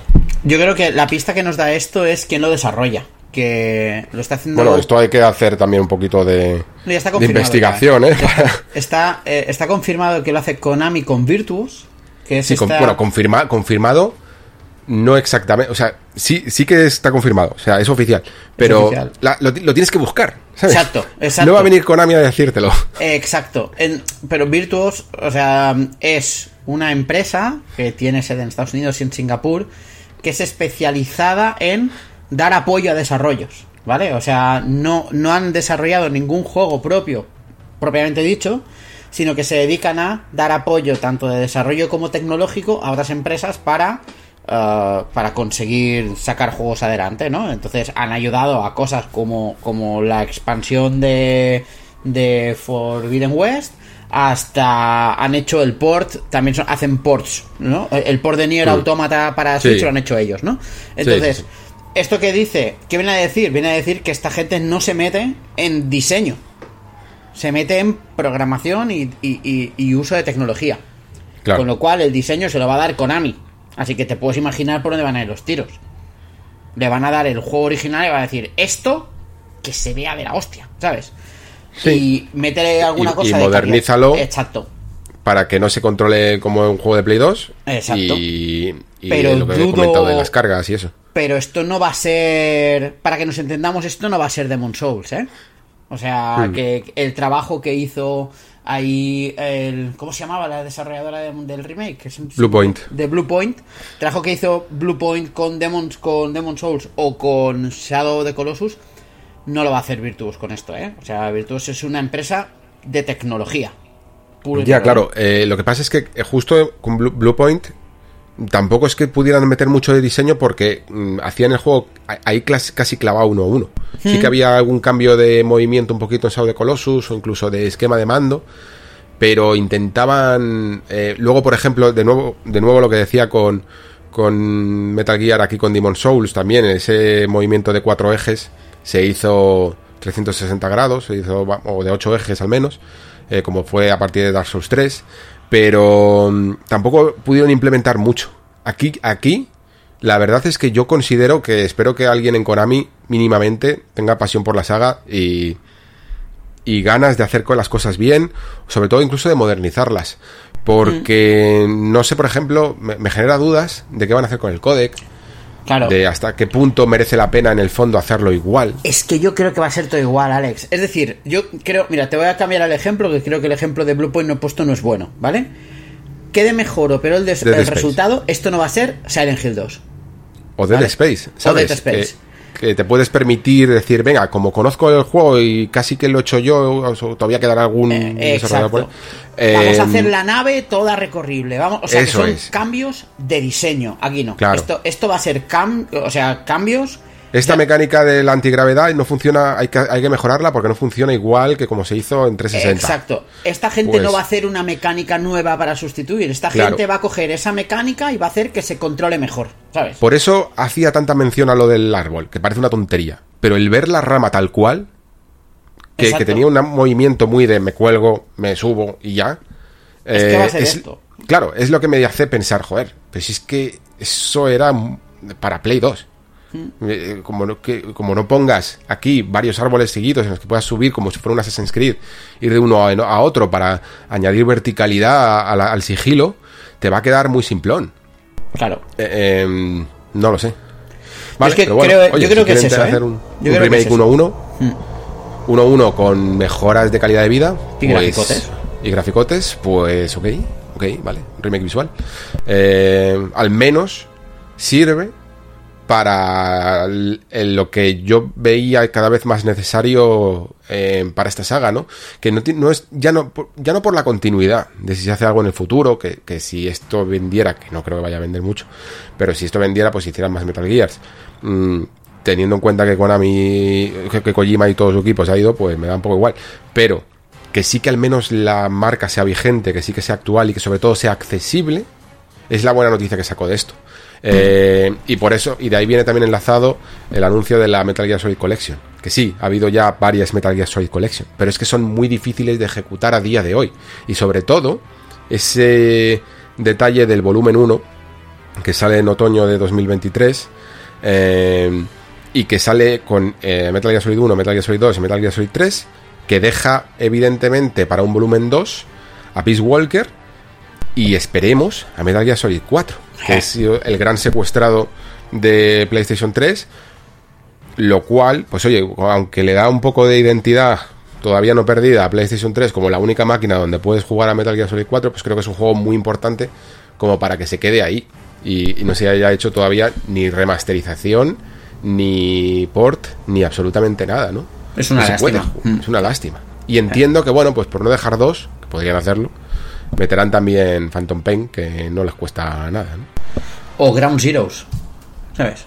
Sí, bueno, Ground, joder, meterte Ground Zeroes y no meterte Phantom Pain, pues bueno, que pueden hacer luego volumen 3 y solo Phantom Pain. Sería- Volumen 3, ¿no? O sea, hacer volumen 1, volumen 2 y, y remaster Ah, y volumen o remake 3, de- sí, bueno.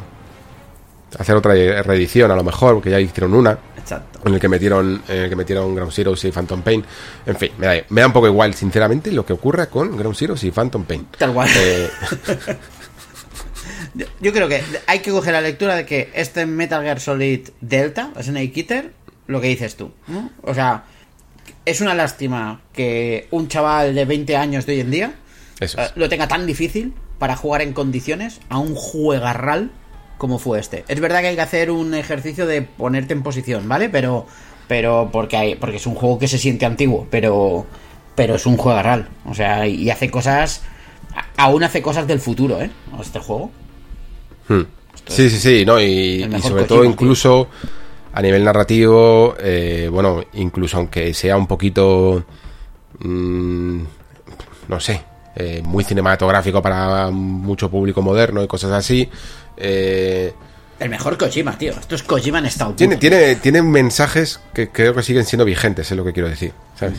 Merecen la pena y, y que, bueno, que nos hacían soñar con que, uh, si ahora mismo estamos consumiendo esto, lo que vendrá dentro de 15, 20 años y, y est- y estamos con otras cosas. Pero bueno, en fin, eh, merece la pena, merece la pena que todo el mundo pueda acceder a Metal Gear, por supuesto que sí. Vale, eh, pasamos a este, ¿cómo se llama? Tower of... A, Agashba. Agash- Agashba, ¿no? Sí. Agashba. Este es el Breath of the Wild. El verso de Wild. La parabela. la- la- la- bueno, la parabela que ni que fuera el único que la que has inspirado en ella. que aunque lo que pasa es que aquí es muy, es muy igual. Claro, porque como es con una estética fantástico tribal, pues el diseño se parece más a la de Zelda. Pero por muy mm, de ciencia ficción que sea la de Horizon, Forbidden West, es también una parabela, chicos. La parabela ha sido la gran mecánica. A mí es que me, gusta destacar estas cosas así con un poco de sátira. Porque es, es eh, lo que siempre pasa con los juegos innovadores. Que mm, hay mucha gente que se inspira en ellos, pero se inspiran en las cosas fáciles. ¿Sabes? Es como sale de Witcher 3 y se hace. No es que sea del todo innovador, pero que se hace. Se trabaja mucho eh, las misiones secundarias y eso cuesta. Mm, cuesta mucho esfuerzo hacerlo. eh, que, se- que sean todas artesanal. Pero que se copia el modo brujo este, ¿sabes? Eh, se, hace Zelda y, que, y se construye un juego con un mundo abierto muy personal. ¿Y que se copia? La parabela. Y, y tengo miedo de que, de que copiarán de Tears of the Kingdom, ¿sabes? Sí. No, todo. bueno, todo lo fácil, ¿eh? Todo, las físicas, ya te digo yo que, harán una manera de construir con cuatro cosas automáticas Sí. un barquito y ya está. Pero que no reaccione demasiado al mundo, que si no se nos rompe todo. Bueno, este juego es tipo survival crafting, ¿no? Y mola porque no hay muchos eh, survival crafting, sobre todo de singles, en- o, o con, o con parte de single player, en, tercera persona. Hay alguno, creo que había uno que creo que se llamaba Windbound, me parece que era, eh, que era en tercera persona, pero suelen ser más en primera. Y creo que a lo mejor puede llamar la atención más el género con, con un juego en tercera y sobre todo que tiene un apartado visual bastante llamativo, un diseño un poquito creativo. Hay alguna parte me recordaba la historia interminable con esa tortuga gigante y ese tipo de cosas. No sé, puede, puede estar bien. Entiendo que a lo mejor a la gente cuando ve a alguien talando un árbol ya se le cae la experiencia y dice, uff, esto yo no, no lo quiero. También que es un juego de muchas horas. Pero bueno, veremos un poquito qué, qué tal sale. A mí me interesa relativamente, ¿vale? ¿Qué más tenemos por ahí? A ver, déjame que tengo la lista por aquí en otra ventana. Ah, bueno, el tráiler Final Fantasy XVI. Ujú. Mira, mm, por como vamos un poco pillados de tiempo, eh, meto aquí un poco lo que ha sido la experiencia de jugar, porque, porque vamos a analizar el tráiler. Si- Venga. Si ya he jugado yo cuatro horas. Sí. Em, yo creo que por lo jugado y teniendo en cuenta además que creo que un anuncio importante es que también va a poder jugar la gente anticipadamente, no sé cuánto, porque ya la verdad es que nos estamos yendo un poco de fecha. Yo pensaba que con el, el levantamiento del embargo se iba a dar también lugar a, probar la demo, pero vendrá una demo de las dos primeras horas del, del juego y podréis creo que constatar, aunque yo he jugado un poquito más, he jugado cuatro y media o así, eh, podréis constatar un poquito más algunas de las dudas que podéis tener con este juego, ¿no? Y sobre todo es hasta qué punto esto pues recupera un poquito la esencia, ¿no? De Final Fantasy, el combate y este tipo de cosas. También con el combate decir que el principio es como un poquito facilón y no muy exigente. Eh, también es evidentemente porque las dos primeras horas tiene muchísima carga de narrativa, por lo tanto hay pocos momentos para combatir y casi se lo convierte entonces en un, en un tutorial. Y el tutorial va a ser fácil. Pero yo he podido ir a zonas avanzadas del juego y podéis esperar algo que demande un poquito más de vuestra habilidad a los mandos, ¿vale? No llega a ser un Devil May Cry, pero sí que le mete al menos esas mecánicas de parry, de esquive, sobre todo de esquive. El parry es curioso de hacer, es como atacar justo en el momento clave, como si fuera el bloqueo, pero atacando. Qué guay. Y, y es complicado, pero, y to- pero todo muy a la vez espectacular. ¿Pero es se siente intuitivo eso? ¿Jugando? eh, eh, es que eh, no me ha dado el de el parry este de ataque. Ajá. Lo descubrí como por casualidad, ¿sabes? Entonces no me dio tiempo a juguetear con él. No sé qué cuán intuitivo puede ser.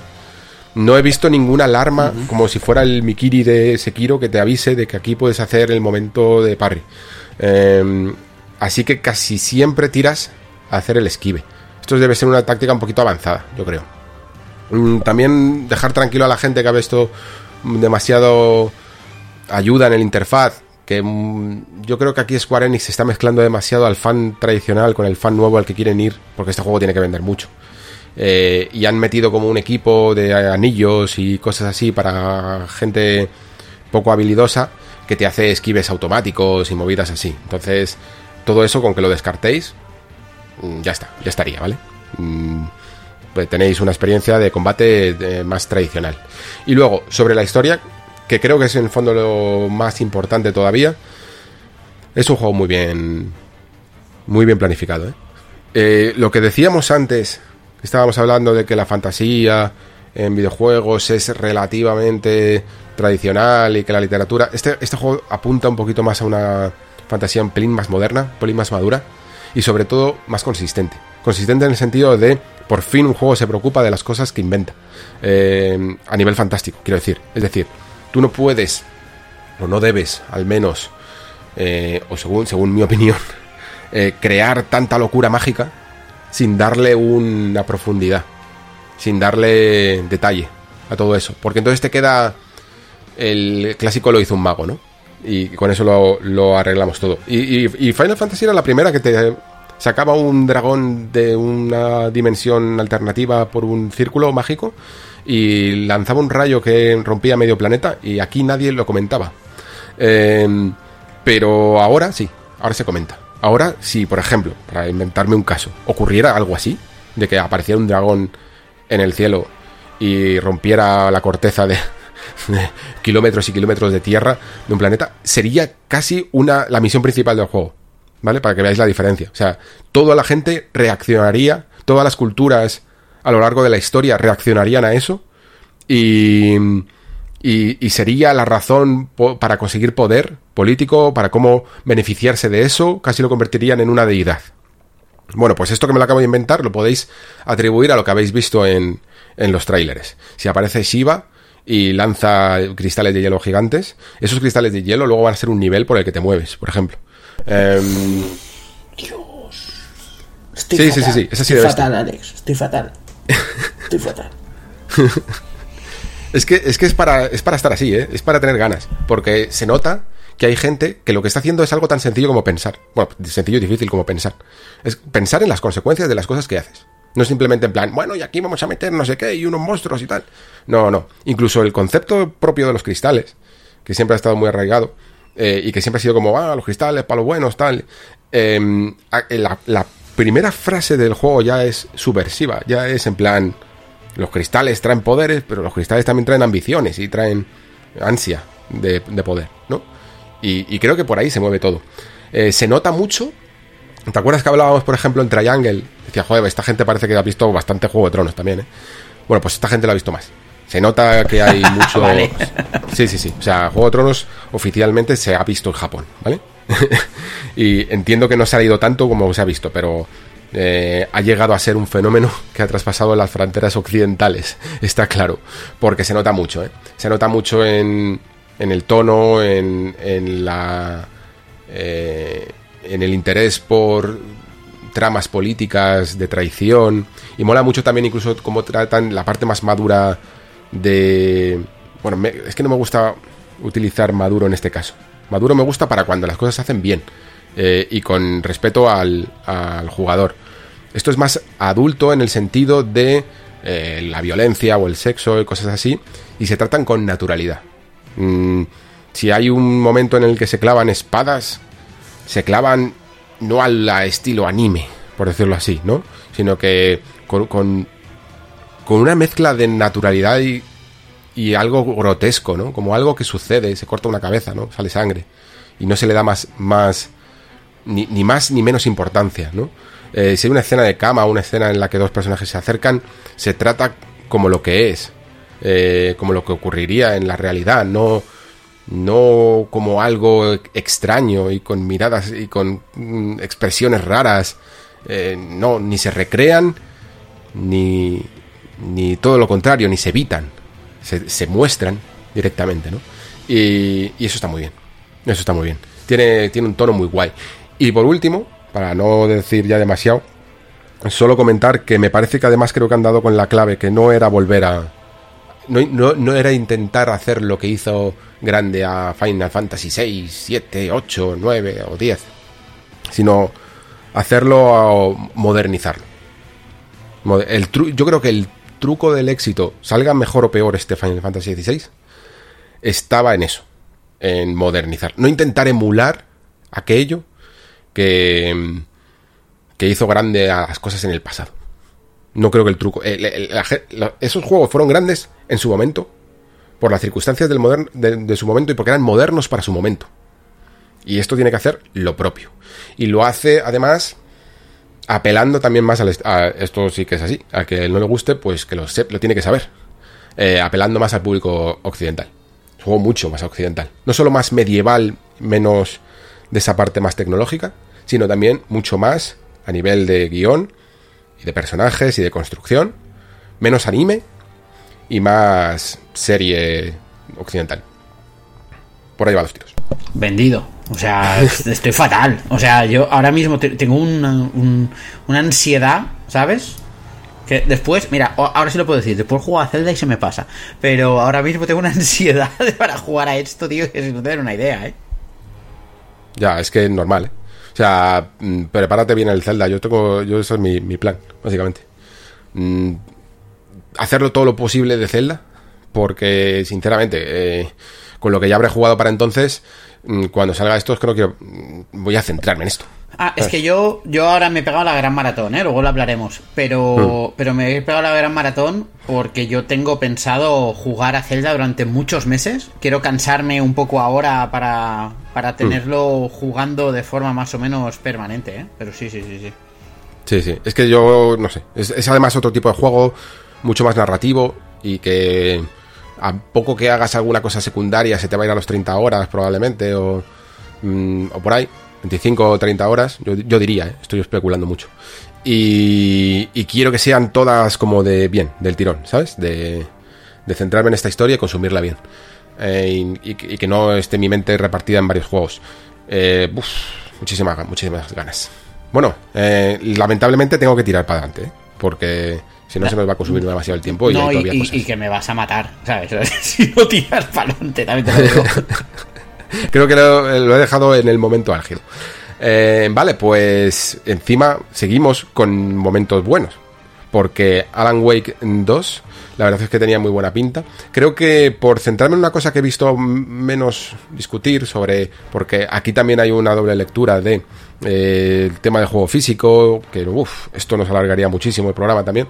Pero el tema de la doble, del doble protagonismo de que no solo controlemos a Alan, sino también a esta eh, nueva protagonista de que creo que es del FBI o algo así, que está investigando lo que ha ocurrido en el pueblo y lo que ha ocurrido con la desaparición de este escritor y todo esto, me parece una buena idea. Me parece una buena idea porque pues, Alan Wake, o sea, no la franquicia, el, personaje está en la mierda. O sea, está en, en el lugar más oscuramente Stephen Kiniano que puede haber, ¿vale? Y partir desde esa base no es la más... Creo que no es la más interesante. En el misterio muchas veces en el terror mola tener un personaje que las está viendo venir, que no sabe exactamente qué está ocurriendo, que se va haciendo preguntas, que va desvelando las cosas poco a poco. Poco a poco. Alan Wake ahora mismo está más en la posición de un personaje auxiliar, de un personaje que ya conoce más cosas, que puede informar, que sabe. Y por lo tanto tener las dos perspectivas creo que es interesante. Alan Wake sabe demasiado ahora mismo. Entonces, al saber demasiado, um, yo estoy de acuerdo contigo que hay, que hay que cambiarle el rol. O sea, y probablemente puedas manejar a los dos personajes. Y lo que pasa es que parte, gran parte del atractivo de las novelas de terror, ya sean más uh, Stephen Kinianas o, o Lovecraftianas, porque Alan Wake se mueve en un en un, en un borde que se puede cantar hacia un lado o hacia otro, viene por parte de el desconocimiento por parte del, hmm. del protagonista. Yo creo que Alan Wake... La famosa frase, ¿no? Del propio juego que decía, cuando empezaba, decía lo de Stephen King, decía una vez, no sé qué, y decía algo así como el desconocimiento es la lírica del miedo, ¿no? Efectivamente. Entonces yo creo que necesitas... O sea, en mi mente, en mi mente, la parte de de survival, terror, etcétera, será la de ella. Y la de Alan Wake va a ser una parte más de desarrollo narrativo, ¿sabes? Donde irá tan sobrado él o irá tres pasos por delante y, creo que irá por ahí. Hmm. Sí, sí. veremos ya cuánto porcentaje de cada personaje, pero a mí me parece, me parece muy correcto. Eh, sobre todo, además, teniendo en cuenta que es una segunda parte de un juego que salió hace bastante, bastante tiempo. Quizá haya mucha gente que, por mucho que se haya remasterizado el 1, eh, le apetezca ponerse directamente con el 2, pues le parece más antiguo el 1 o, lo que sea. Vale, eh, hablamos un poquito de Assassin's Creed. Assassin's Creed Mirage, que por fin sale el 12 de octubre. Por cierto, Alan Wake 2, 17 de octubre. Menudo octubre que vamos a tener, chavales. Vaya. vaya se nota además que es eh, también temporada de miedo, salen bastantes juegos de terror. Hombre, eh, que, además hoy, perdona, eh, que te lo cuelo aquí, pero hoy, hoy mismo se ha confirmado que también sale el Unido Dark en octubre. Claro, claro, en octubre. Es que es eso, ¿no? Es como en plan en Halloween y tal, venga, todos los juegos de terror siempre salen ahí. Y Assassin's Creed no es de terror, pero también sale el 12 de octubre y lo hace con, con una mirada, una, yo creo que tampoco sería del todo correcto decir vuelta al pasado por, porque creo que quiere seguir mirando hacia adelante. Pero lo hace consciente, yo creo, de que Assassin's Creed tuvo que tomar ciertas decisiones en el pasado y ahora a lo mejor se puede permitir no del todo, ¿no? Porque Ubisoft, sobre todo la Ubisoft de, de los últimos años, era una Ubisoft de tendencias. Y Assassin's Creed era un juego de ciudades y las tendencias eran de mundos y lo que hizo fue construir, convertir una franquicia que no se ajustaba del todo bien en su espíritu a mundos, era una, era, una historia de ciudades, a, algo muy muy grande. Eh, ¿Por qué no se ajustaba del todo? Pues porque una parte muy importante era el parkour y, incluso el, el, sigilo y convertirlo en, un, en una mecánica, en estas mecánicas para mundo abierto no se adapta el sigilo y el parkour igual a lugares que son ah, extensamente largos, ¿no? Necesitas más, más rincones, más esquinas y más azoteas. Y se perdió un poquito de la esencia, del espíritu de las escrito original y se convirtió en otra cosa que a mí a veces me ha gustado mucho. ¿eh? A mí hay juegos como Black Flag y como Odyssey que los he disfrutado un montón, un montón. Eh, pero me gusta que Mirage mm, mire también un poquito a lo que fue la Assassin's Creed de ciudad, eh, que permite yo creo también construir unas misiones un poquito más elaboradas al ser un juego más corto. Pasar de no ser un juego que pretende ser de 80 horas a ser a lo mejor de 15 o 20, te yo creo que les va a permitir también intentar cuidar un poquito más eh, misiones, las misiones que parezcan más artesanales, que parezca que tengan más impacto, que los personajes estén mejor desarrollados, que importen más, porque tienes menos cosas que hacer, ¿no? A su alrededor y que gastan, gastan muchos recursos. Los mundos abiertos gastan muchos recursos. Y centrarlo así creo que puede ser una buena, una buena idea y algo que además la gente está también demandando. ¿Cómo lo ves?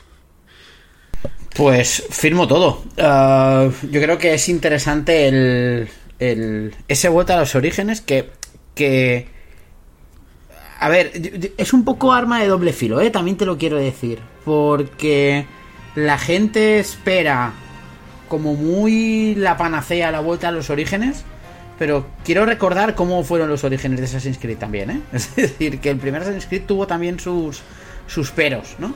Pero yo entiendo que si consiguen encontrar ese equilibrio entre lo clásico y lo nuevo, esto va a ser un juegazo. Y creo que lo que dices tú, ¿no? Ese cambio de tendencia a, de ciudades a, personajes, a localizaciones más concretas.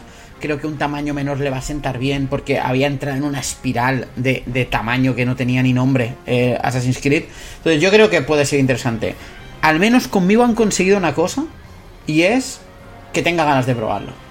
Que es algo que no me ha pasado con un Assassin's Creed en, en muchos años. Hmm. Sí, sin duda, sin duda. Creo que el, a, a, mucha gente que le agobia lo grandes que son y el no haberse puesto al día, este reset, lo van a ver como un reseteo. Sí, como sí. un reseteo. Algo que les, algo más asequible y más fácil. Un reboot, de, tío. de ponerse, un reboot claro. puro y duro. Uh -huh. Sí, sí, sí. Me parece, me parece muy bien. Eh, este Revenant Hill es. Tiene algo que ver con Night in the Woods, ¿no? Tiene trampa este. A ver, eh.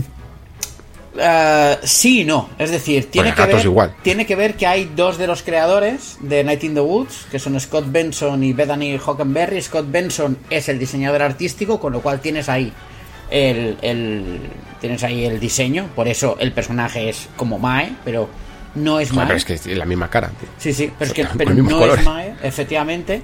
Y la escritora Uh, que es Bethany Hockenberry, es la escritora del guion de Night in the Woods. Lo que pasa es que no está Alec Holouka, que era el ideógrafo, era el ideólogo de, de, de ¿cómo se llamaba? De Secret Lab, creo que se llamaba, el, el estudio de desarrollo, no, no, recuerdo, pero algo así, que este no está porque falleció. Se suicidó, básicamente. Creo recordar, ¿eh? No sé si se suicidó o falleció, pero. Pero.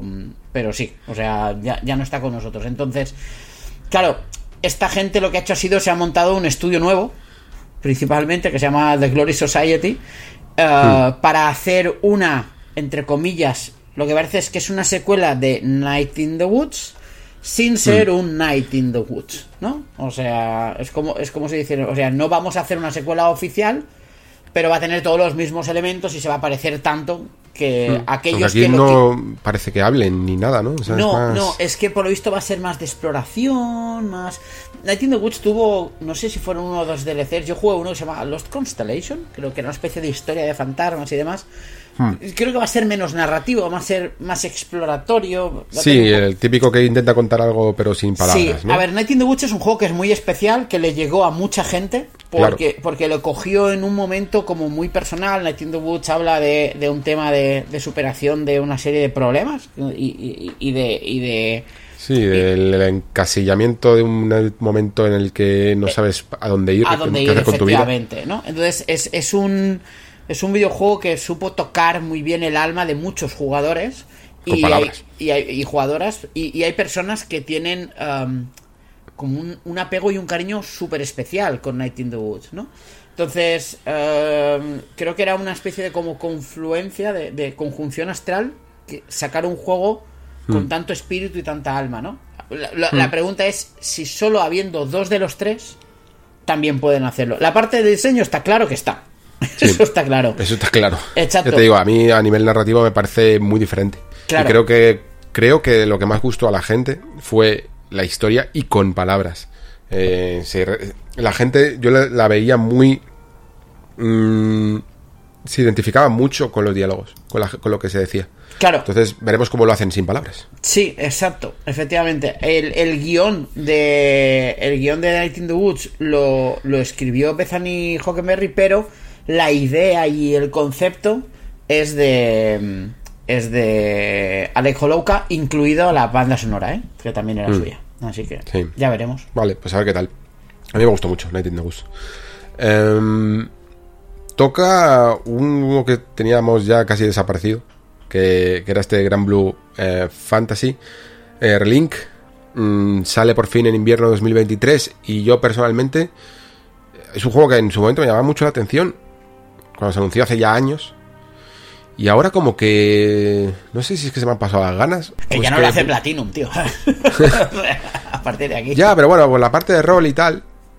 eh, es como que, no sé, no, no le veo ya en su diseño nada llamativo. No sé, si hubiera salido hace cinco años, Sí. pues Yo- vale. Yo estoy fuera de este. Un poco fuera, sí, Eh. sí, sí. No sé exactamente, sí, creo que he cambiado yo más que el juego, ¿eh? Pero Quizá es eso, ¿eh?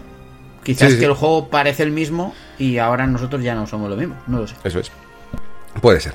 Eh, oye, por ejemplo, con el siguiente, con Street Fighter 6 me pasa. Eh, a mí me gusta, o sea, yo a, a Street Fighter, sobre todo al 4, le di mm, como un demente.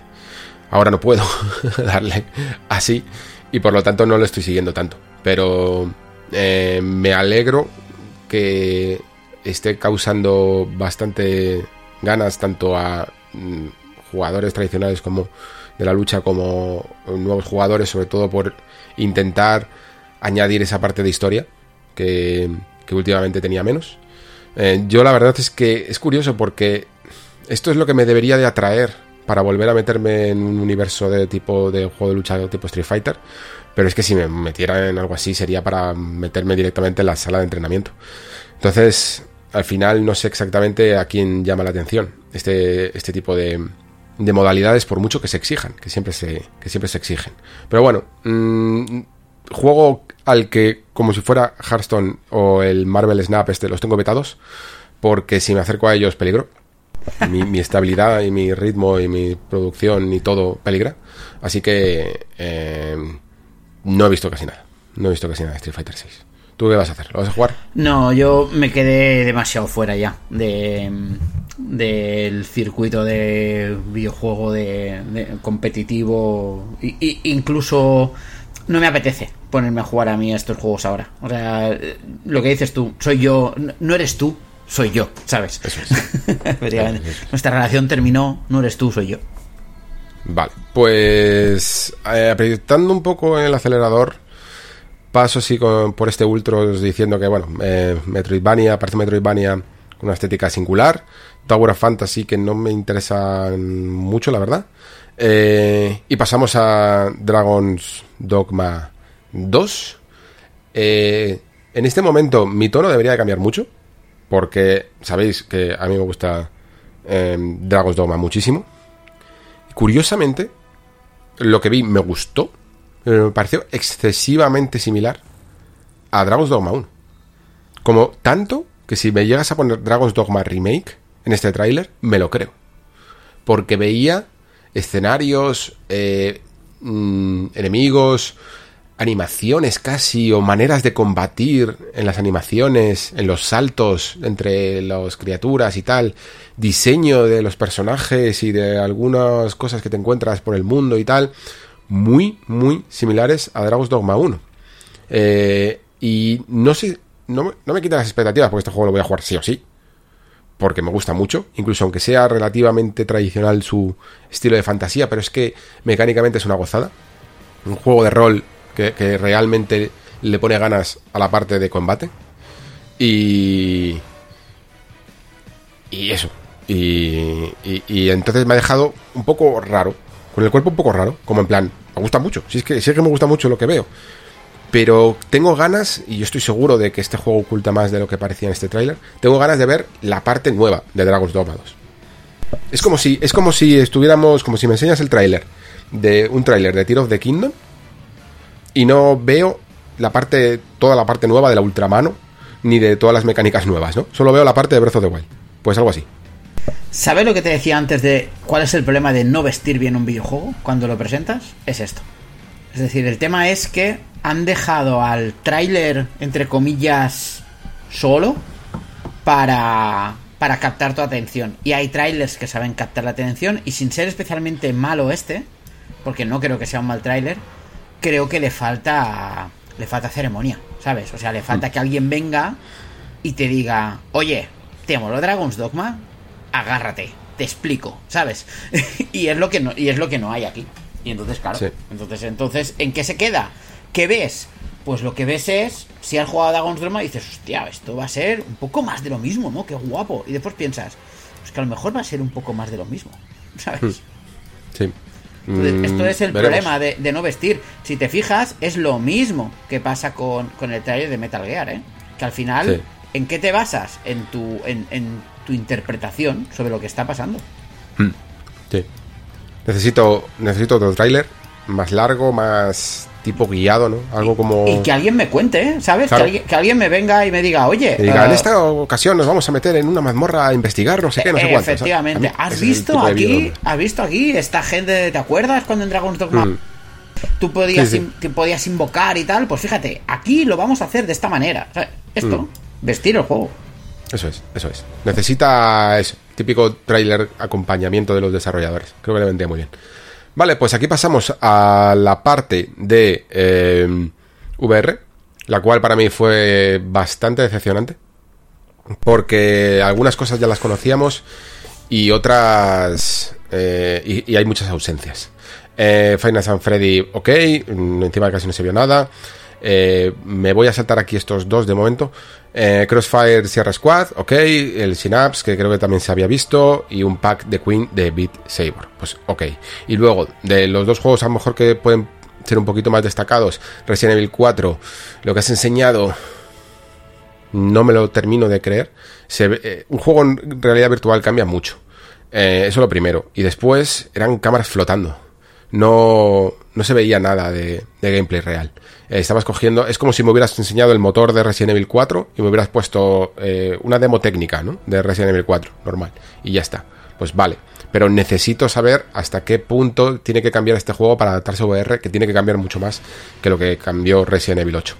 Eh, y Arizona Sunshine, que fue uno de los primeros juegos en VR que empezó a hacer un poco una construcción con físicas y cuando yo estaba viendo lo que estaban haciendo eh, que estaban siguiendo el camino bueno de la VR de este tipo de juegos que es eso eh, la interacción a través de tus manos con las físicas del mundo y, de- y veía que les daba hacía jugaba con los zombies les daba tortas le daba con el brazo del zombie ese tipo de cosas. Digo qué guapo y luego te ponían not actual gameplay y es como, perfecto, pues nada, todo esto entonces no sirve para nada, porque no se va, a lo mejor no funcionan las físicas exactamente tan bien como funcionan en este tráiler. Por lo tanto, no sirve para nada. Y mientras tanto, mm, Alex, sigue sin Alex sigue sin confirmar, eh, y ni siquiera sabemos si Asobo está haciendo un juego normal, o está haciendo un nuevo Astrobot de VR, algo que realmente sería llamativo para poner aquí en un showcase como este. Sí, y además a mí no sé si me preocupa o me entristece la obsesión que está teniendo Sony para vincular PlayStation VR a juegos de disparos.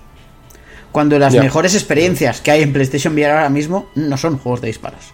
No. Entonces, Puede ser de resolución de puzzles o de, efectivamente. de manipulación de objetos, de exploración, de. Ahora mismo están los dos mods. eh, hace nada salió y, y no se ha publicitado nada Red Matter 2. Es un juegazo espectacular. cosas. Puzzles, ¿sabes? sí. Y, y- y es un juego de puzzles, de exploración y demás. Claro, y, y aquí lo que vimos son, si te fijas, pistolas, pistolas, Pistolas. pistolas, y pistolas. Hasta el de la fundación se le dieron pistolas, en el, no en este, en este programa, sino en el anterior State of Play. Entonces yo mm, no lo sé. Yo creo que no, que no es lo suyo, de verdad. Esto me viene muy bien para enlazar eh, lo que es el anuncio de Marathon de Bungie. Porque tú dices, tú piensas, joder, uno- unos tíos que se han ganado el derecho a hacer lo que les da la gana a pulso. Y oye, están en su derecho también de hacer un poco lo mismo de siempre. O sea, porque eh, este maratón que rescata aquel juego que sobre todo fue famoso por, por ser el primer, no sé si el primer, pero al menos uno de los más destacados shooters del momento en la época del Doom de, o de Wolfenstein 3D para Mac. Eh, y, y lo que lo han, conver- lo han convertido en una estética que a mí me dices que es una nueva expansión de Destiny, casi que me lo creo. Yo al principio pensaba que era una nueva expansión de Destiny, ¿eh?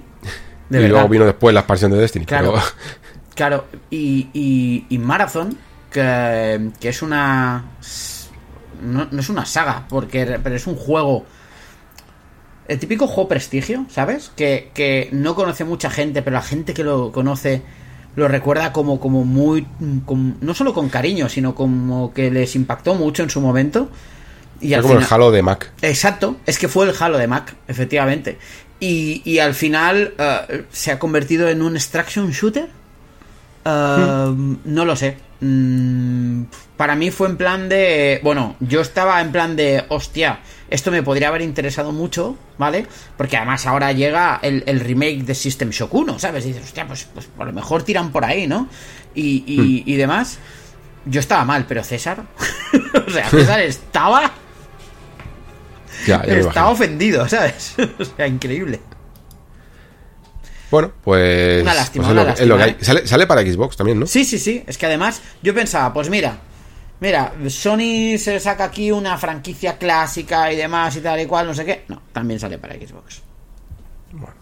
Pues, pues vale. Bueno, ya, lo habían avisado un poquillo, ¿no? Que, que aunque Bungie ahora perteneciera, digamos, a Sony, de alguna manera dentro de ese acuerdo, les permitía elegir ellos eh, cómo y dónde sacaban las cosas, ¿no? Y así ha sido. Supongo que es que esto ya estaría sobre la mesa. Al menos con Marathon. Ve- veremos después, en, eh, más adelante en el futuro, ¿no? Si el acuerdo cambia. Mm, Vale, bueno, peli de, de Gran Turismo, ok. Y vamos ya con, los dos últimos anuncios. Eh, Project Q, al final es una, una realidad. Y no deja de ser un intento a medias de acercarse a que... so- bueno, me imagino que el razonamiento de Sony habrá sido algo parecido a... Parece que la gente juega en portátil en casa. ¿No? Eh, a la Switch juegan en casa. En plan, en el sofá, al lado de la familia o, lo que sea, ¿no? La gente se compra Steam Decks. Son consolas muy, muy difíciles de transportar.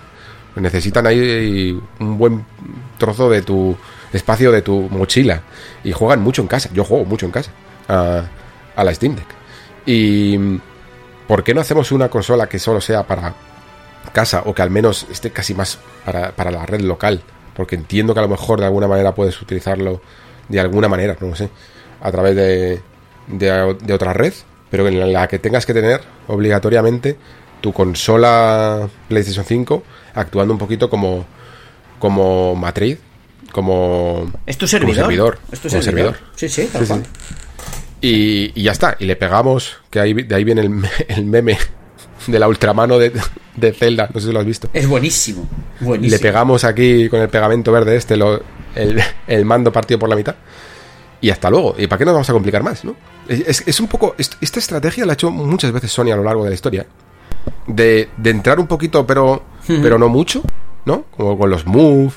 Y, y todas esas veces que dice, estoy notando una tendencia, pero no voy a volcar aquí todos los recursos, así que simplemente meto la patita a ver si, a ver qué tal, ¿no? Pues la he visto varias veces y creo que esto es un poco del Project Q. Sí, lo que pasa es que aquí. A ver, aquí hay dos cosas que. Hay una a mí que me, me- me toca un poco, ¿no? Porque es el Q-Lite, ¿vale?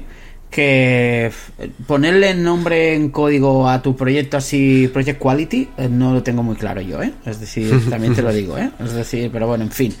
Em, pero a mí lo que... Fíjate que es una gilipollez, ¿eh? Lo que voy a decir ahora, pero creo que es de...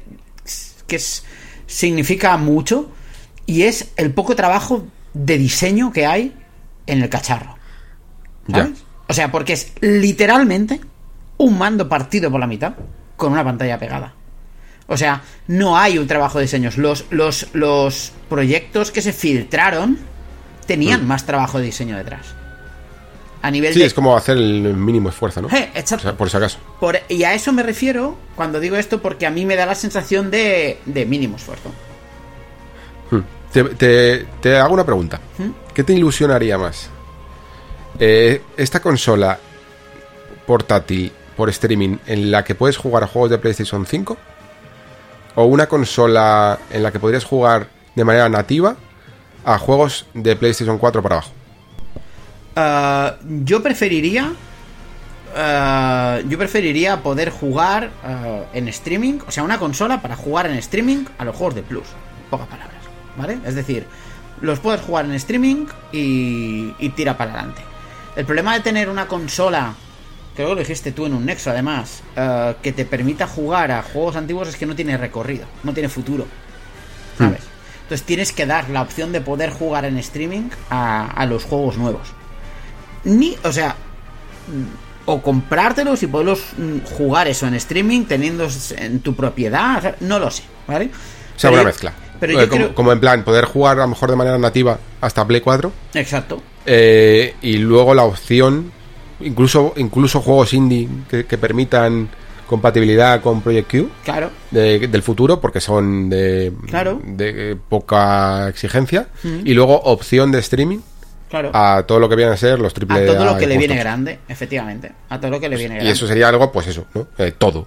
Lo quiero todo, yo lo Claro, quiero todo. claro, está bien. Que es, que es la postura que deberíamos de tener. Porque además no te sustituye a la Play 5, porque si quieres jugar a mm, 4K 60 o 1440p 60, pues entonces necesitas el juego instalado, etcétera, etcétera, etcétera, ¿no? Mm. Entonces, o sea, si quieres jugar en la mejor de las condiciones, necesitas la Play.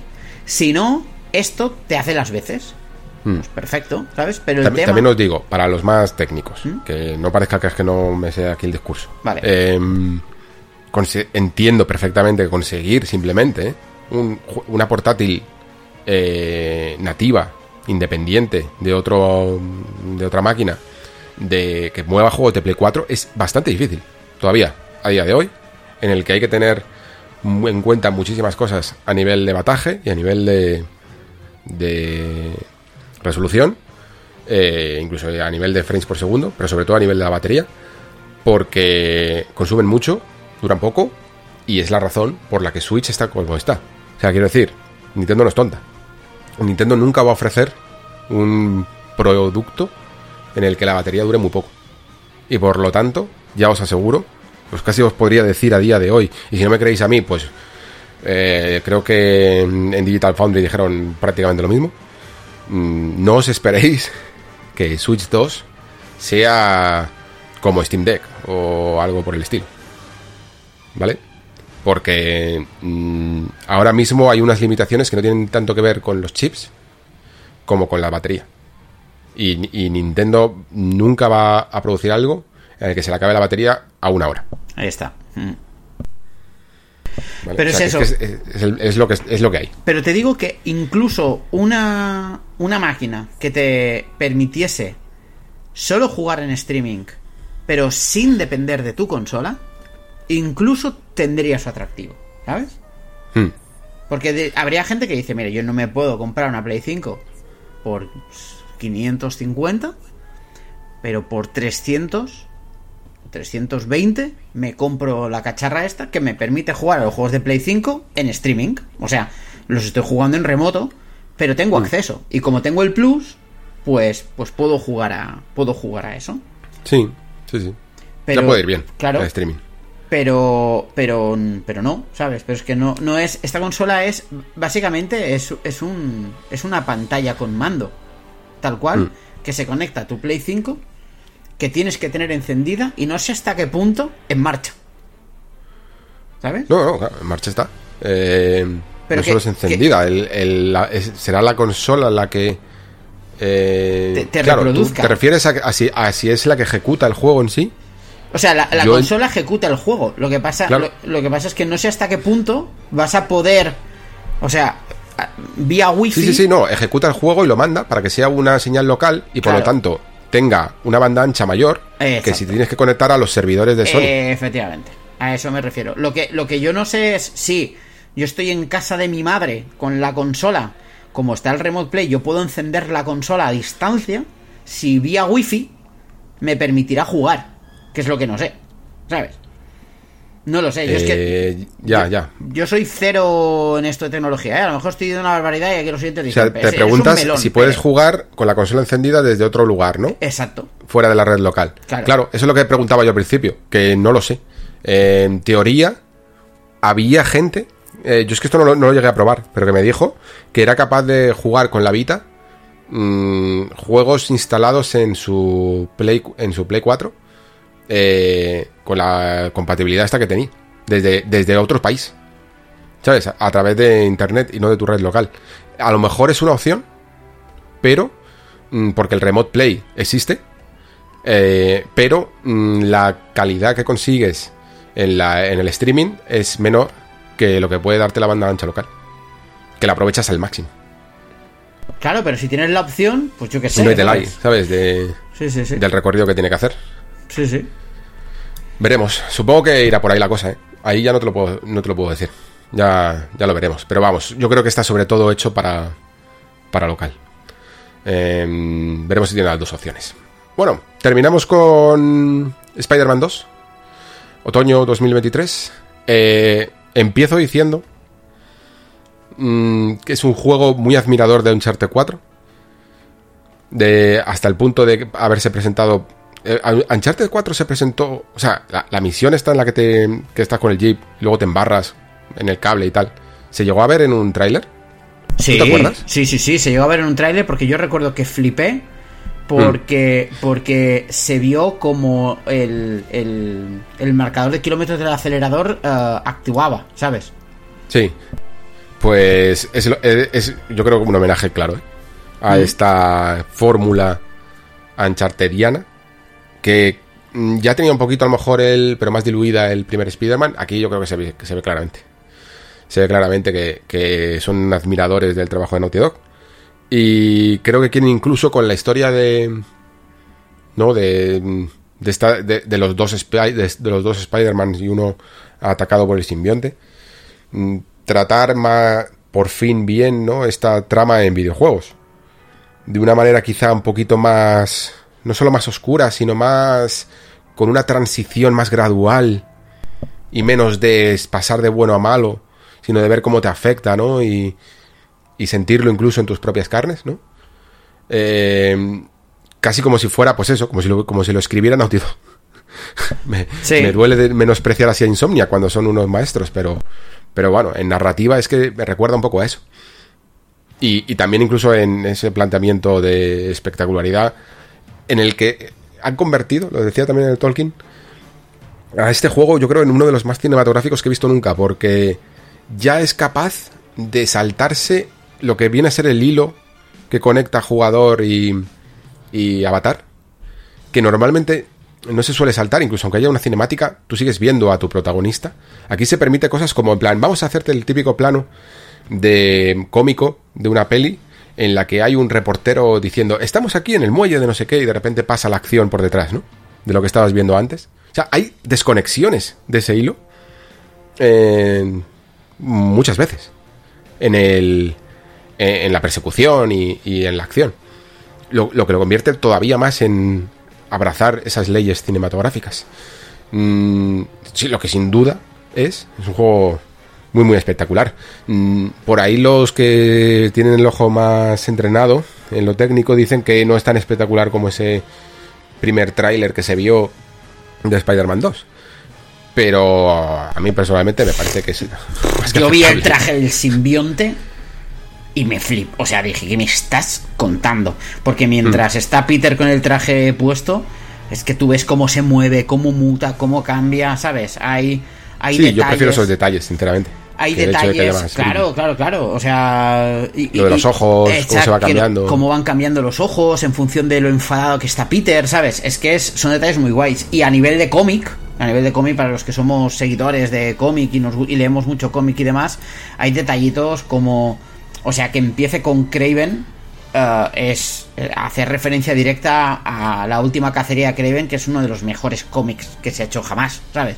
Entonces, ahí hay una se nota que Naughty Dog, que Naughty Dog, es que fíjate, es que hasta me sale, que, que Insomnia que ha hecho los deberes a tope, ¿eh? eh hmm. O sea, súper. O sea, yo, yo estoy súper in con, con, este, con este... A esta gente le habrán dado todos los recursos que hayan querido. Sí, sí, sí. a, todo, a todo lo que hayan dicho y ha propuesto, habrán dicho, sí, para adelante. Porque este juego es probablemente el que más venda de, de todo PlayStation. Pero es que Insomniac son mis padres ahora mismo, ¿sabes? Es decir, madre mía. Y mola porque no solo lo han llevado por la parte espectacular, que bueno, pues sí, es lo que es, sino que también incluso a nivel sistémico veo cosillas que me han gustado.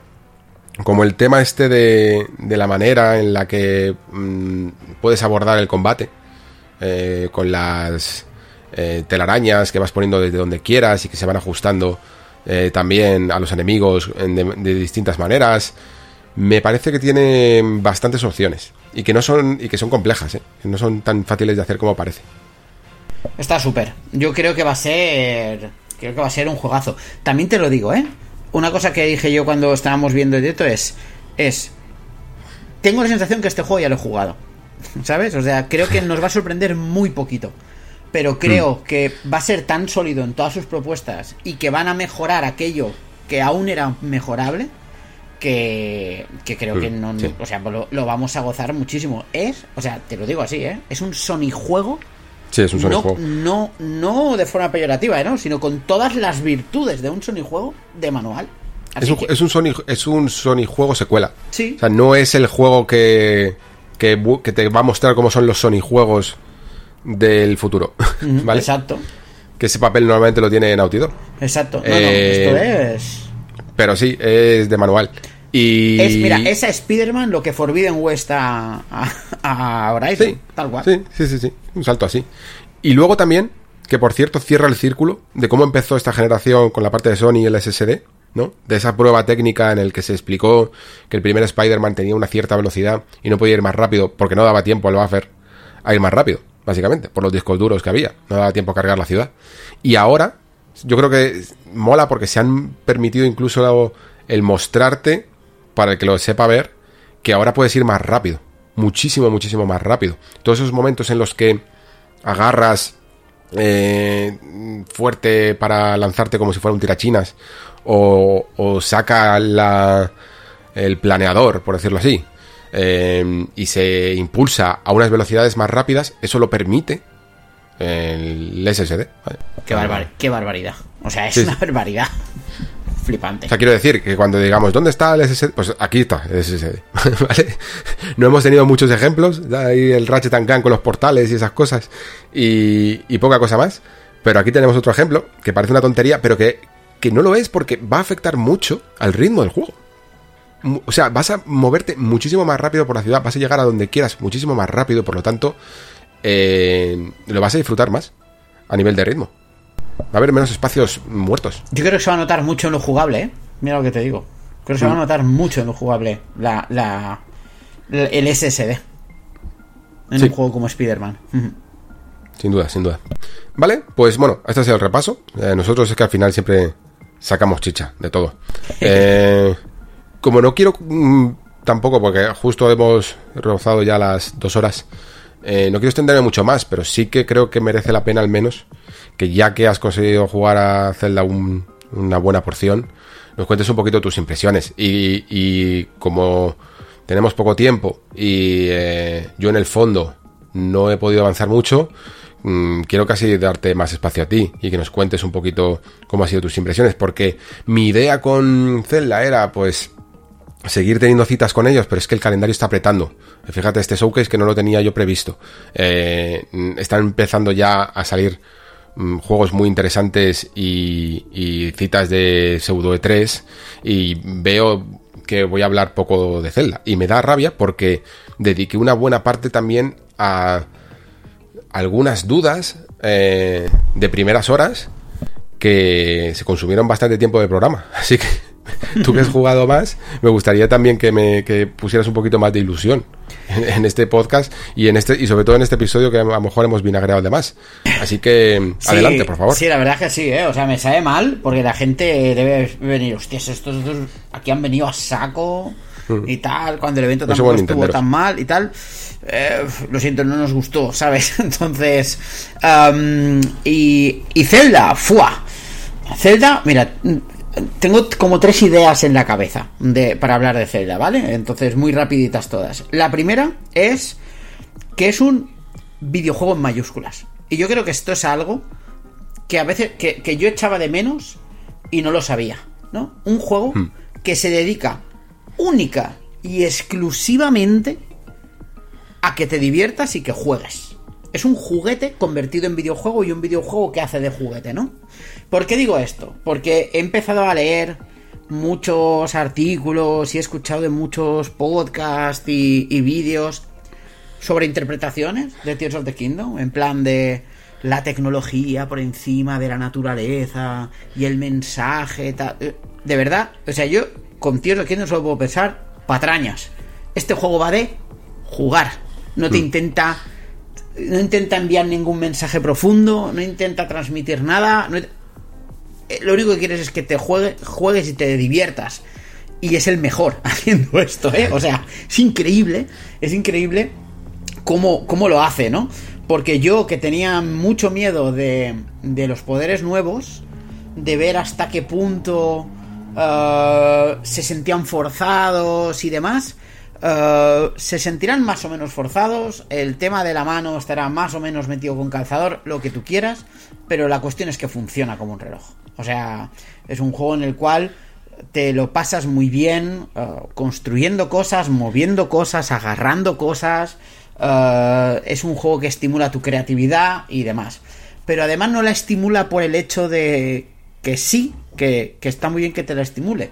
Es que además, que es la parte más heavy metal de todo, que es lo que a mí me vuelve loco, es que lo hace de una forma como súper orgánica con su core, ¿vale?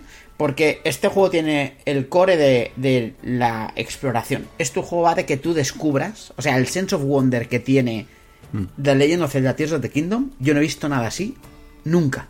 Nunca, de verdad, ¿eh? O sea, de, o sea, no he sentido algo así desde Oblivion, Alex, ¿sabes? Porque el ir andando y decir, ¡guau! ¿Y eso qué es? Necesito saberlo, voy para allá. Y de repente pasa algo, ¿y ahora qué pasa? Y voy para allá, ¿no? O sea, te pongo un ejemplo, ¿no? Es decir, iba a una atalaya. Esto me pasó ayer, ¿eh? O sea, iba a una atalaya. Para ir a la atalaya, pasé por un bosque. En el bosque me encontré un campamento. En el campamento necesitaban no sé qué, así que me fui a buscarlo. Cuando lo fui a buscar vi un pozo. Dije, me voy a meter en el pozo. Cuando me metí en el pozo, había una había una, una de esta cerrada con una roca. La rompí. Dentro había una caverna gigantesca.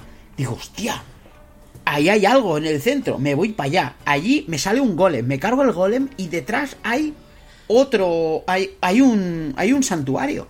Y todo esto porque me, me iba a una atalaya, ¿sabes? O sea, o sea la sensación de, de exploración y de aventura es, es, es, superior. ¿Qué pasa? Que después tiene sus taras. O sea, yo creo que, que hay una cosa que, que si en, en algo falla este juego es en el combate, creo que el combate aporta, o sea, está desarrollado simplemente de forma correcta, funciona y ya está. Pero creo que el combate no es el punto fuerte.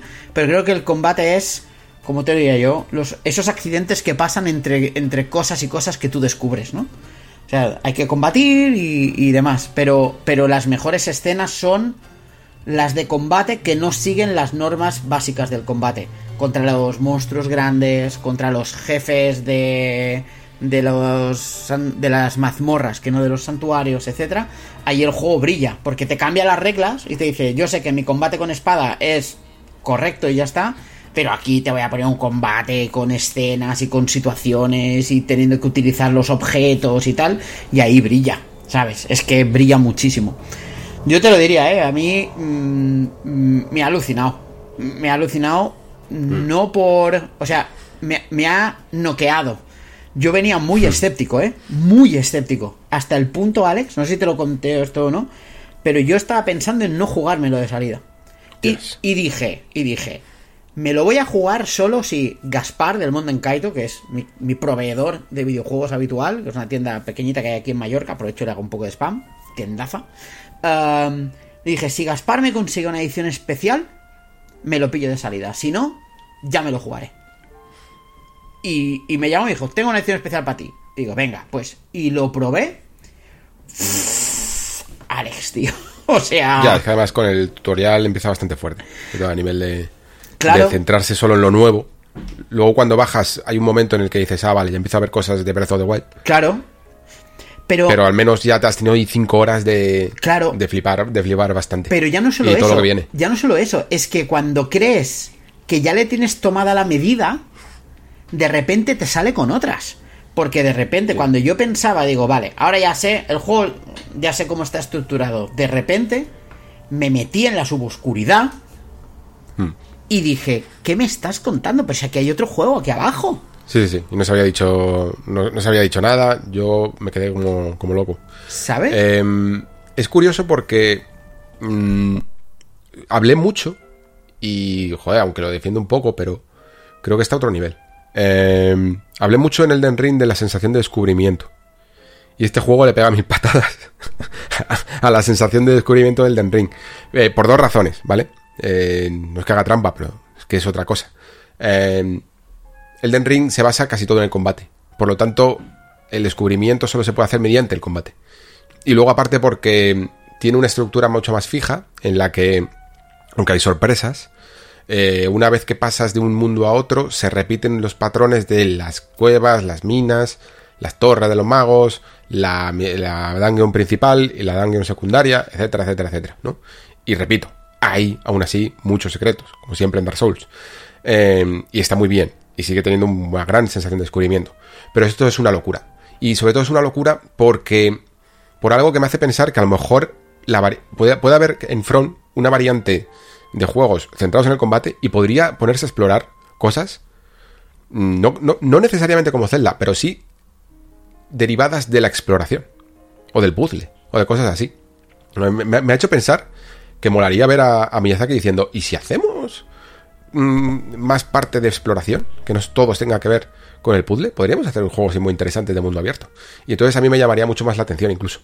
Porque lo que hace aquí Zelda es todo el rato, o sea, e, el juego te impide, es imposible, y lo ves, y lo ves a todo el mundo que le pasa lo mismo, que avances en la, en la trama principal, o en lo, primero que te cuentan. Porque es que no, puedes parar mm, de, quedarte parado a cada pequeña cosa para investigarla.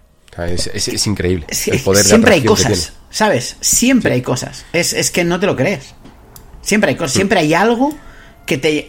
Y, no. o sea, siempre hay algo lo suficientemente bien presentado como para incitarte a ir y que tengas que luchar contra tus ganas de ir, ¿no? Si quieres continuar progresando. Claro, y esto es que tiene un mérito tremendo, ¿sabes? Porque, claro, tú vas avanzando, vas avanzando, vas avanzando y acabas en sitios que jamás habrías pensado. Pero es que además, de repente, o sea, es que esto son cosas que tú te pasan, ¿no? Ya, no el tema de los colos para arriba y colos para abajo, no, no, no. Es que tú vas andando por una montaña y de repente el otro día flipe, o sea, y, no es nada, ¿eh? Y dije, oh, mira, un lago. Hostia, vaya torbellino tiene el, mago el lago en medio, ¿no? Y entonces miré a mi izquierda y vi un puente y digo, ¿eso de ahí qué es? Saqué la, la, la Switch esta con la que miras. Digo, ¿eso es un dragón de tres cabezas? Digo, ¿estamos locos? O sea, allá donde miro hay algo, Alex, ¿sabes?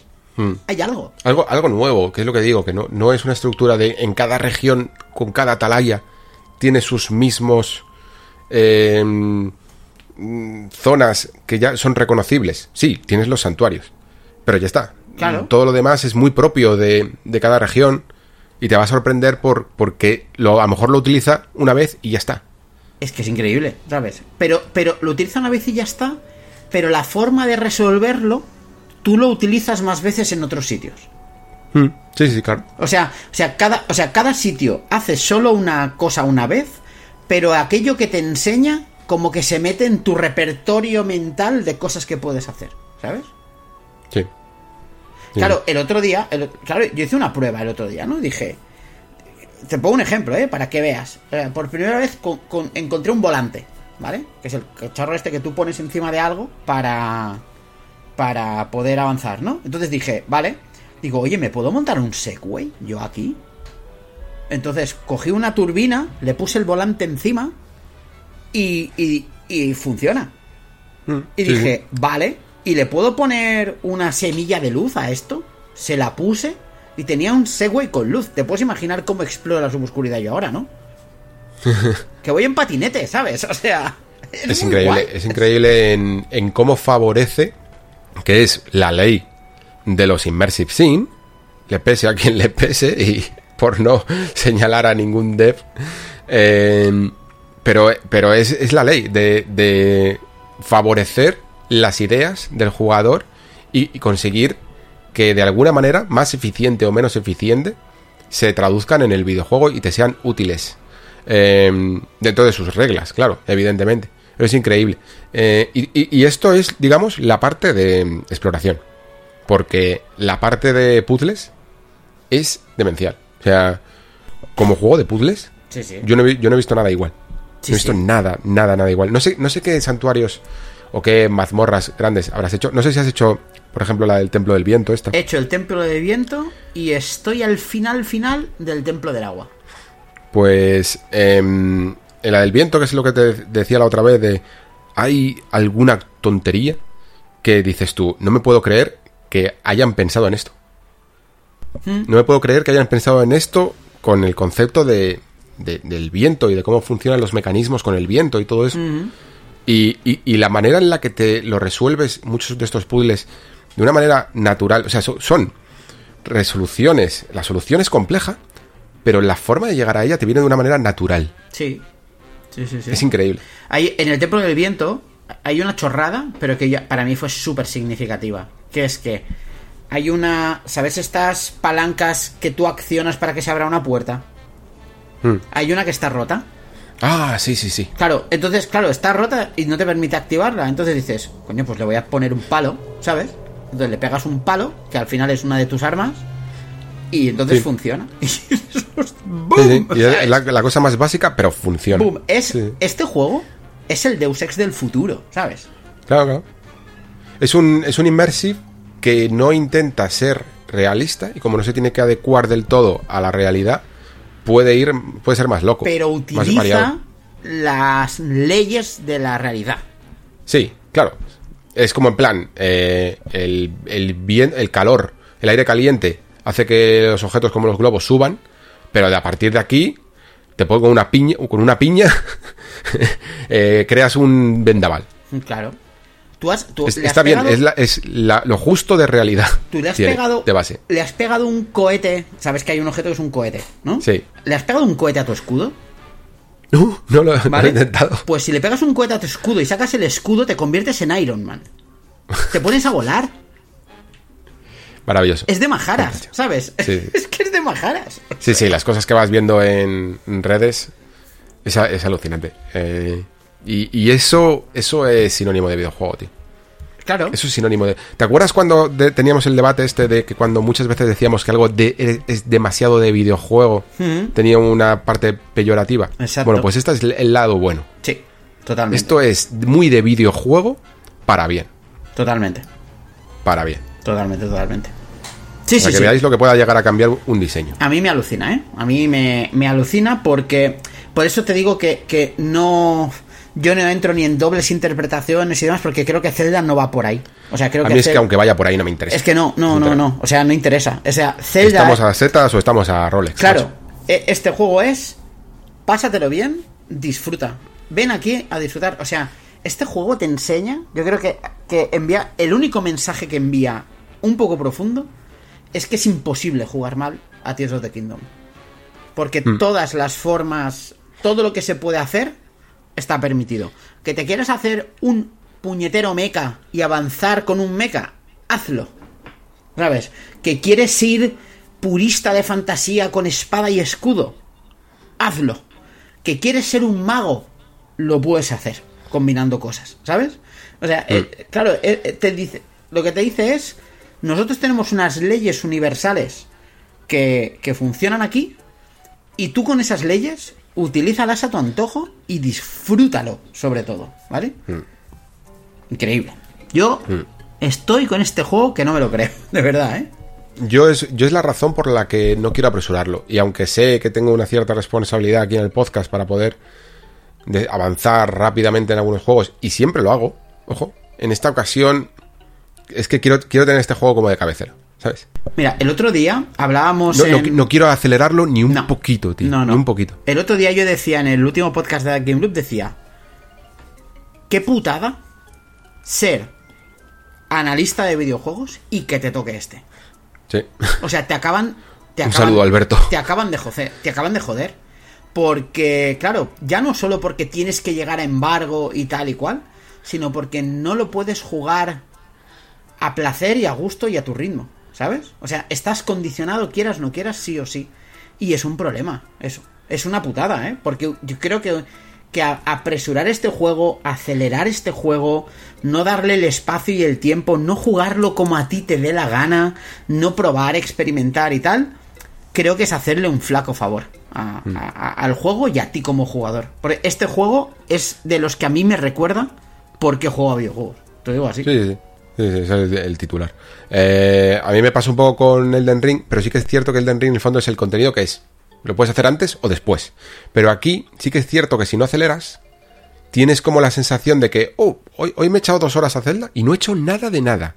Eh, porque estaba probando tonterías, con, como dices tú. Pero es que esas tonterías que estás probando es como perder el tiempo, bueno, perder el tiempo entre comillas, eh, haciendo una construcción de Lego, ¿sabes? Y no llegar a nada, ¿sabes? No, necesitas construir una figura súper detallada. Bueno, es que te has hecho pruebas y algunas te han salido y otras no.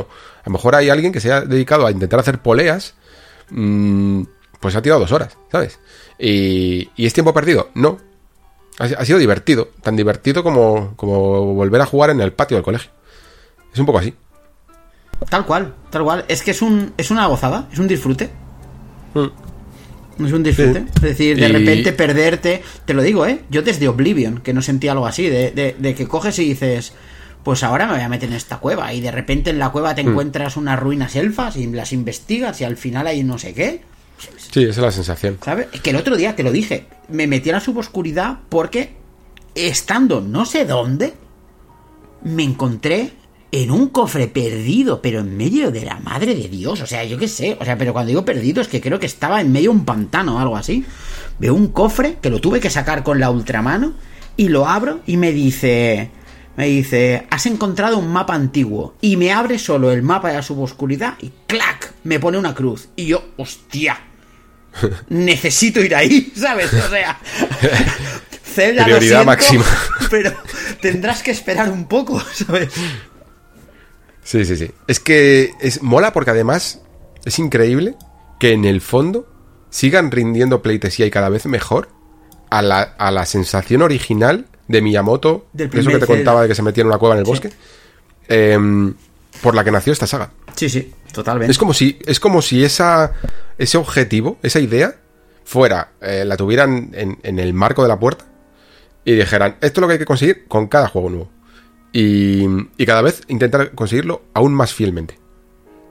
Y le funciona, tío. Es que realmente te hace sentirte un poquito así, pues como la sensación, no, no como un niño pequeño, sino la sensación de un niño pequeño cuando todo es desconocido, cuando el mundo es nuevo y, y todo te parece una aventura, ¿no? Sí, sí, sí, es que todo es, todo es algo, ¿sabes? O sea, o sea, todo es emocionante, de verdad, ¿eh? Todo es emocionante aquí. Mm. Todo es emocionante. Incluso cuando descubres cosas que vas a tener que descubrir porque están en el guion, pero tú las descubres antes de tiempo, ¿no? Mm. Sí. O sea, es una barbaridad. Me, me, me encanta, porque es la sensación esta que, como dices tú, te genera Deus Ex, te genera Oblivion, te genera Dishonored, tiene cosas de Dishonored claramente aquí también, ¿sabes? Mm, sí, de Immersive, claro. Sí, sí, es, es fantástico. Estás diciendo casi todos los Immersive. Sí, sí. Si metemos incluso la parte de rol de Oblivion como Immersive. Sí, sí, es eh, fantástico. Así que sí. Eh, bueno, pues a mí se me acaba el tiempo, pero, pero espero que... Pero creo que ha quedado increíblemente completo este, este programa, porque en el fondo siempre creo que también hay un subtexto en todos los programas. ¿eh? Sobre todo en la actualidad se nota muy bien. y, en este, creo que ese subtexto es lo que hemos hablado justo al principio y con lo que hemos terminado también. La innovación. O sea, el, por qué estamos el por qué jugamos. Eh, cuando jugamos queriendo sorprendernos, eh, evidentemente, sabemos que es un arma muy poderosa. Y, y, aquí está, y en este podcast está comprimido la, la innovación bien entendida y también mal entendida. Eh, o cuando crees que realmente estás innovando y no, estás haciendo eh, lo mismo de siempre. Y, creo que se nota en la ilusión de la gente cuando un juego sale bien por esto y cuando desde el primer tráiler estás viendo que, ese juego puede ser interesante, pero que no te va a ofrecer mm, nada realmente nuevo, ¿no? Y hay una parte para mí, siempre he dicho, de mi gasolina como jugador que tiene que ver con la novedad, con las decisiones interesantes, con las decisiones, las decisiones frescas, porque es lo que te hace sentir de nuevo eso, como el niño que descubre la cueva. Mm, es importante, tío, que sigamos hacia adelante. No quiero decir nada más. Has quedado demasiado bien, Alex. vale. Vale, pues sí, cerramos, cerramos por aquí. Eh, como siempre, un placer Creo que, ha quedado muy completo este, esta reflexión de Showcase y un poquito más de expansión de, de Zelda, aunque habría muchísimo más que decir, evidentemente, pero es complicado hablar sin concretar, muy complicado hablar de este juego. Y, gracias como siempre, amigo Pere. Em, va a ser un, una recta final de temporada mm, bastante, bastante movida. ¿eh? Eh, queda todavía Xbox eh, Showcase, queda Final Fantasy XVI y algunas sorpresitas más por el camino. El Así Starfield Direct, estaremos. que se viene también. Eso es. Madre mía. Muy bien. A tope, Pues a tope. Yo tengo muchas Eh, ganas y ya sabes, tú me llamas, yo acudo. Sí, sí, no te quiero. no te esta vez no te voy a poner en ningún compromiso en antena, ¿vale? Esta vez preguntaré, preguntaré antes, que ya has hecho doble esfuerzo eh, en estas dos últimas semanas. Así que se te agradece mucho, de verdad. Y nada más, chicos, pues como siempre digo, muchísimas gracias eh, por estar ahí. Muchísimas gracias por escuchar. Se despide Alejandro Pascual y también el amigo Pere. Hasta la próxima. Adiós.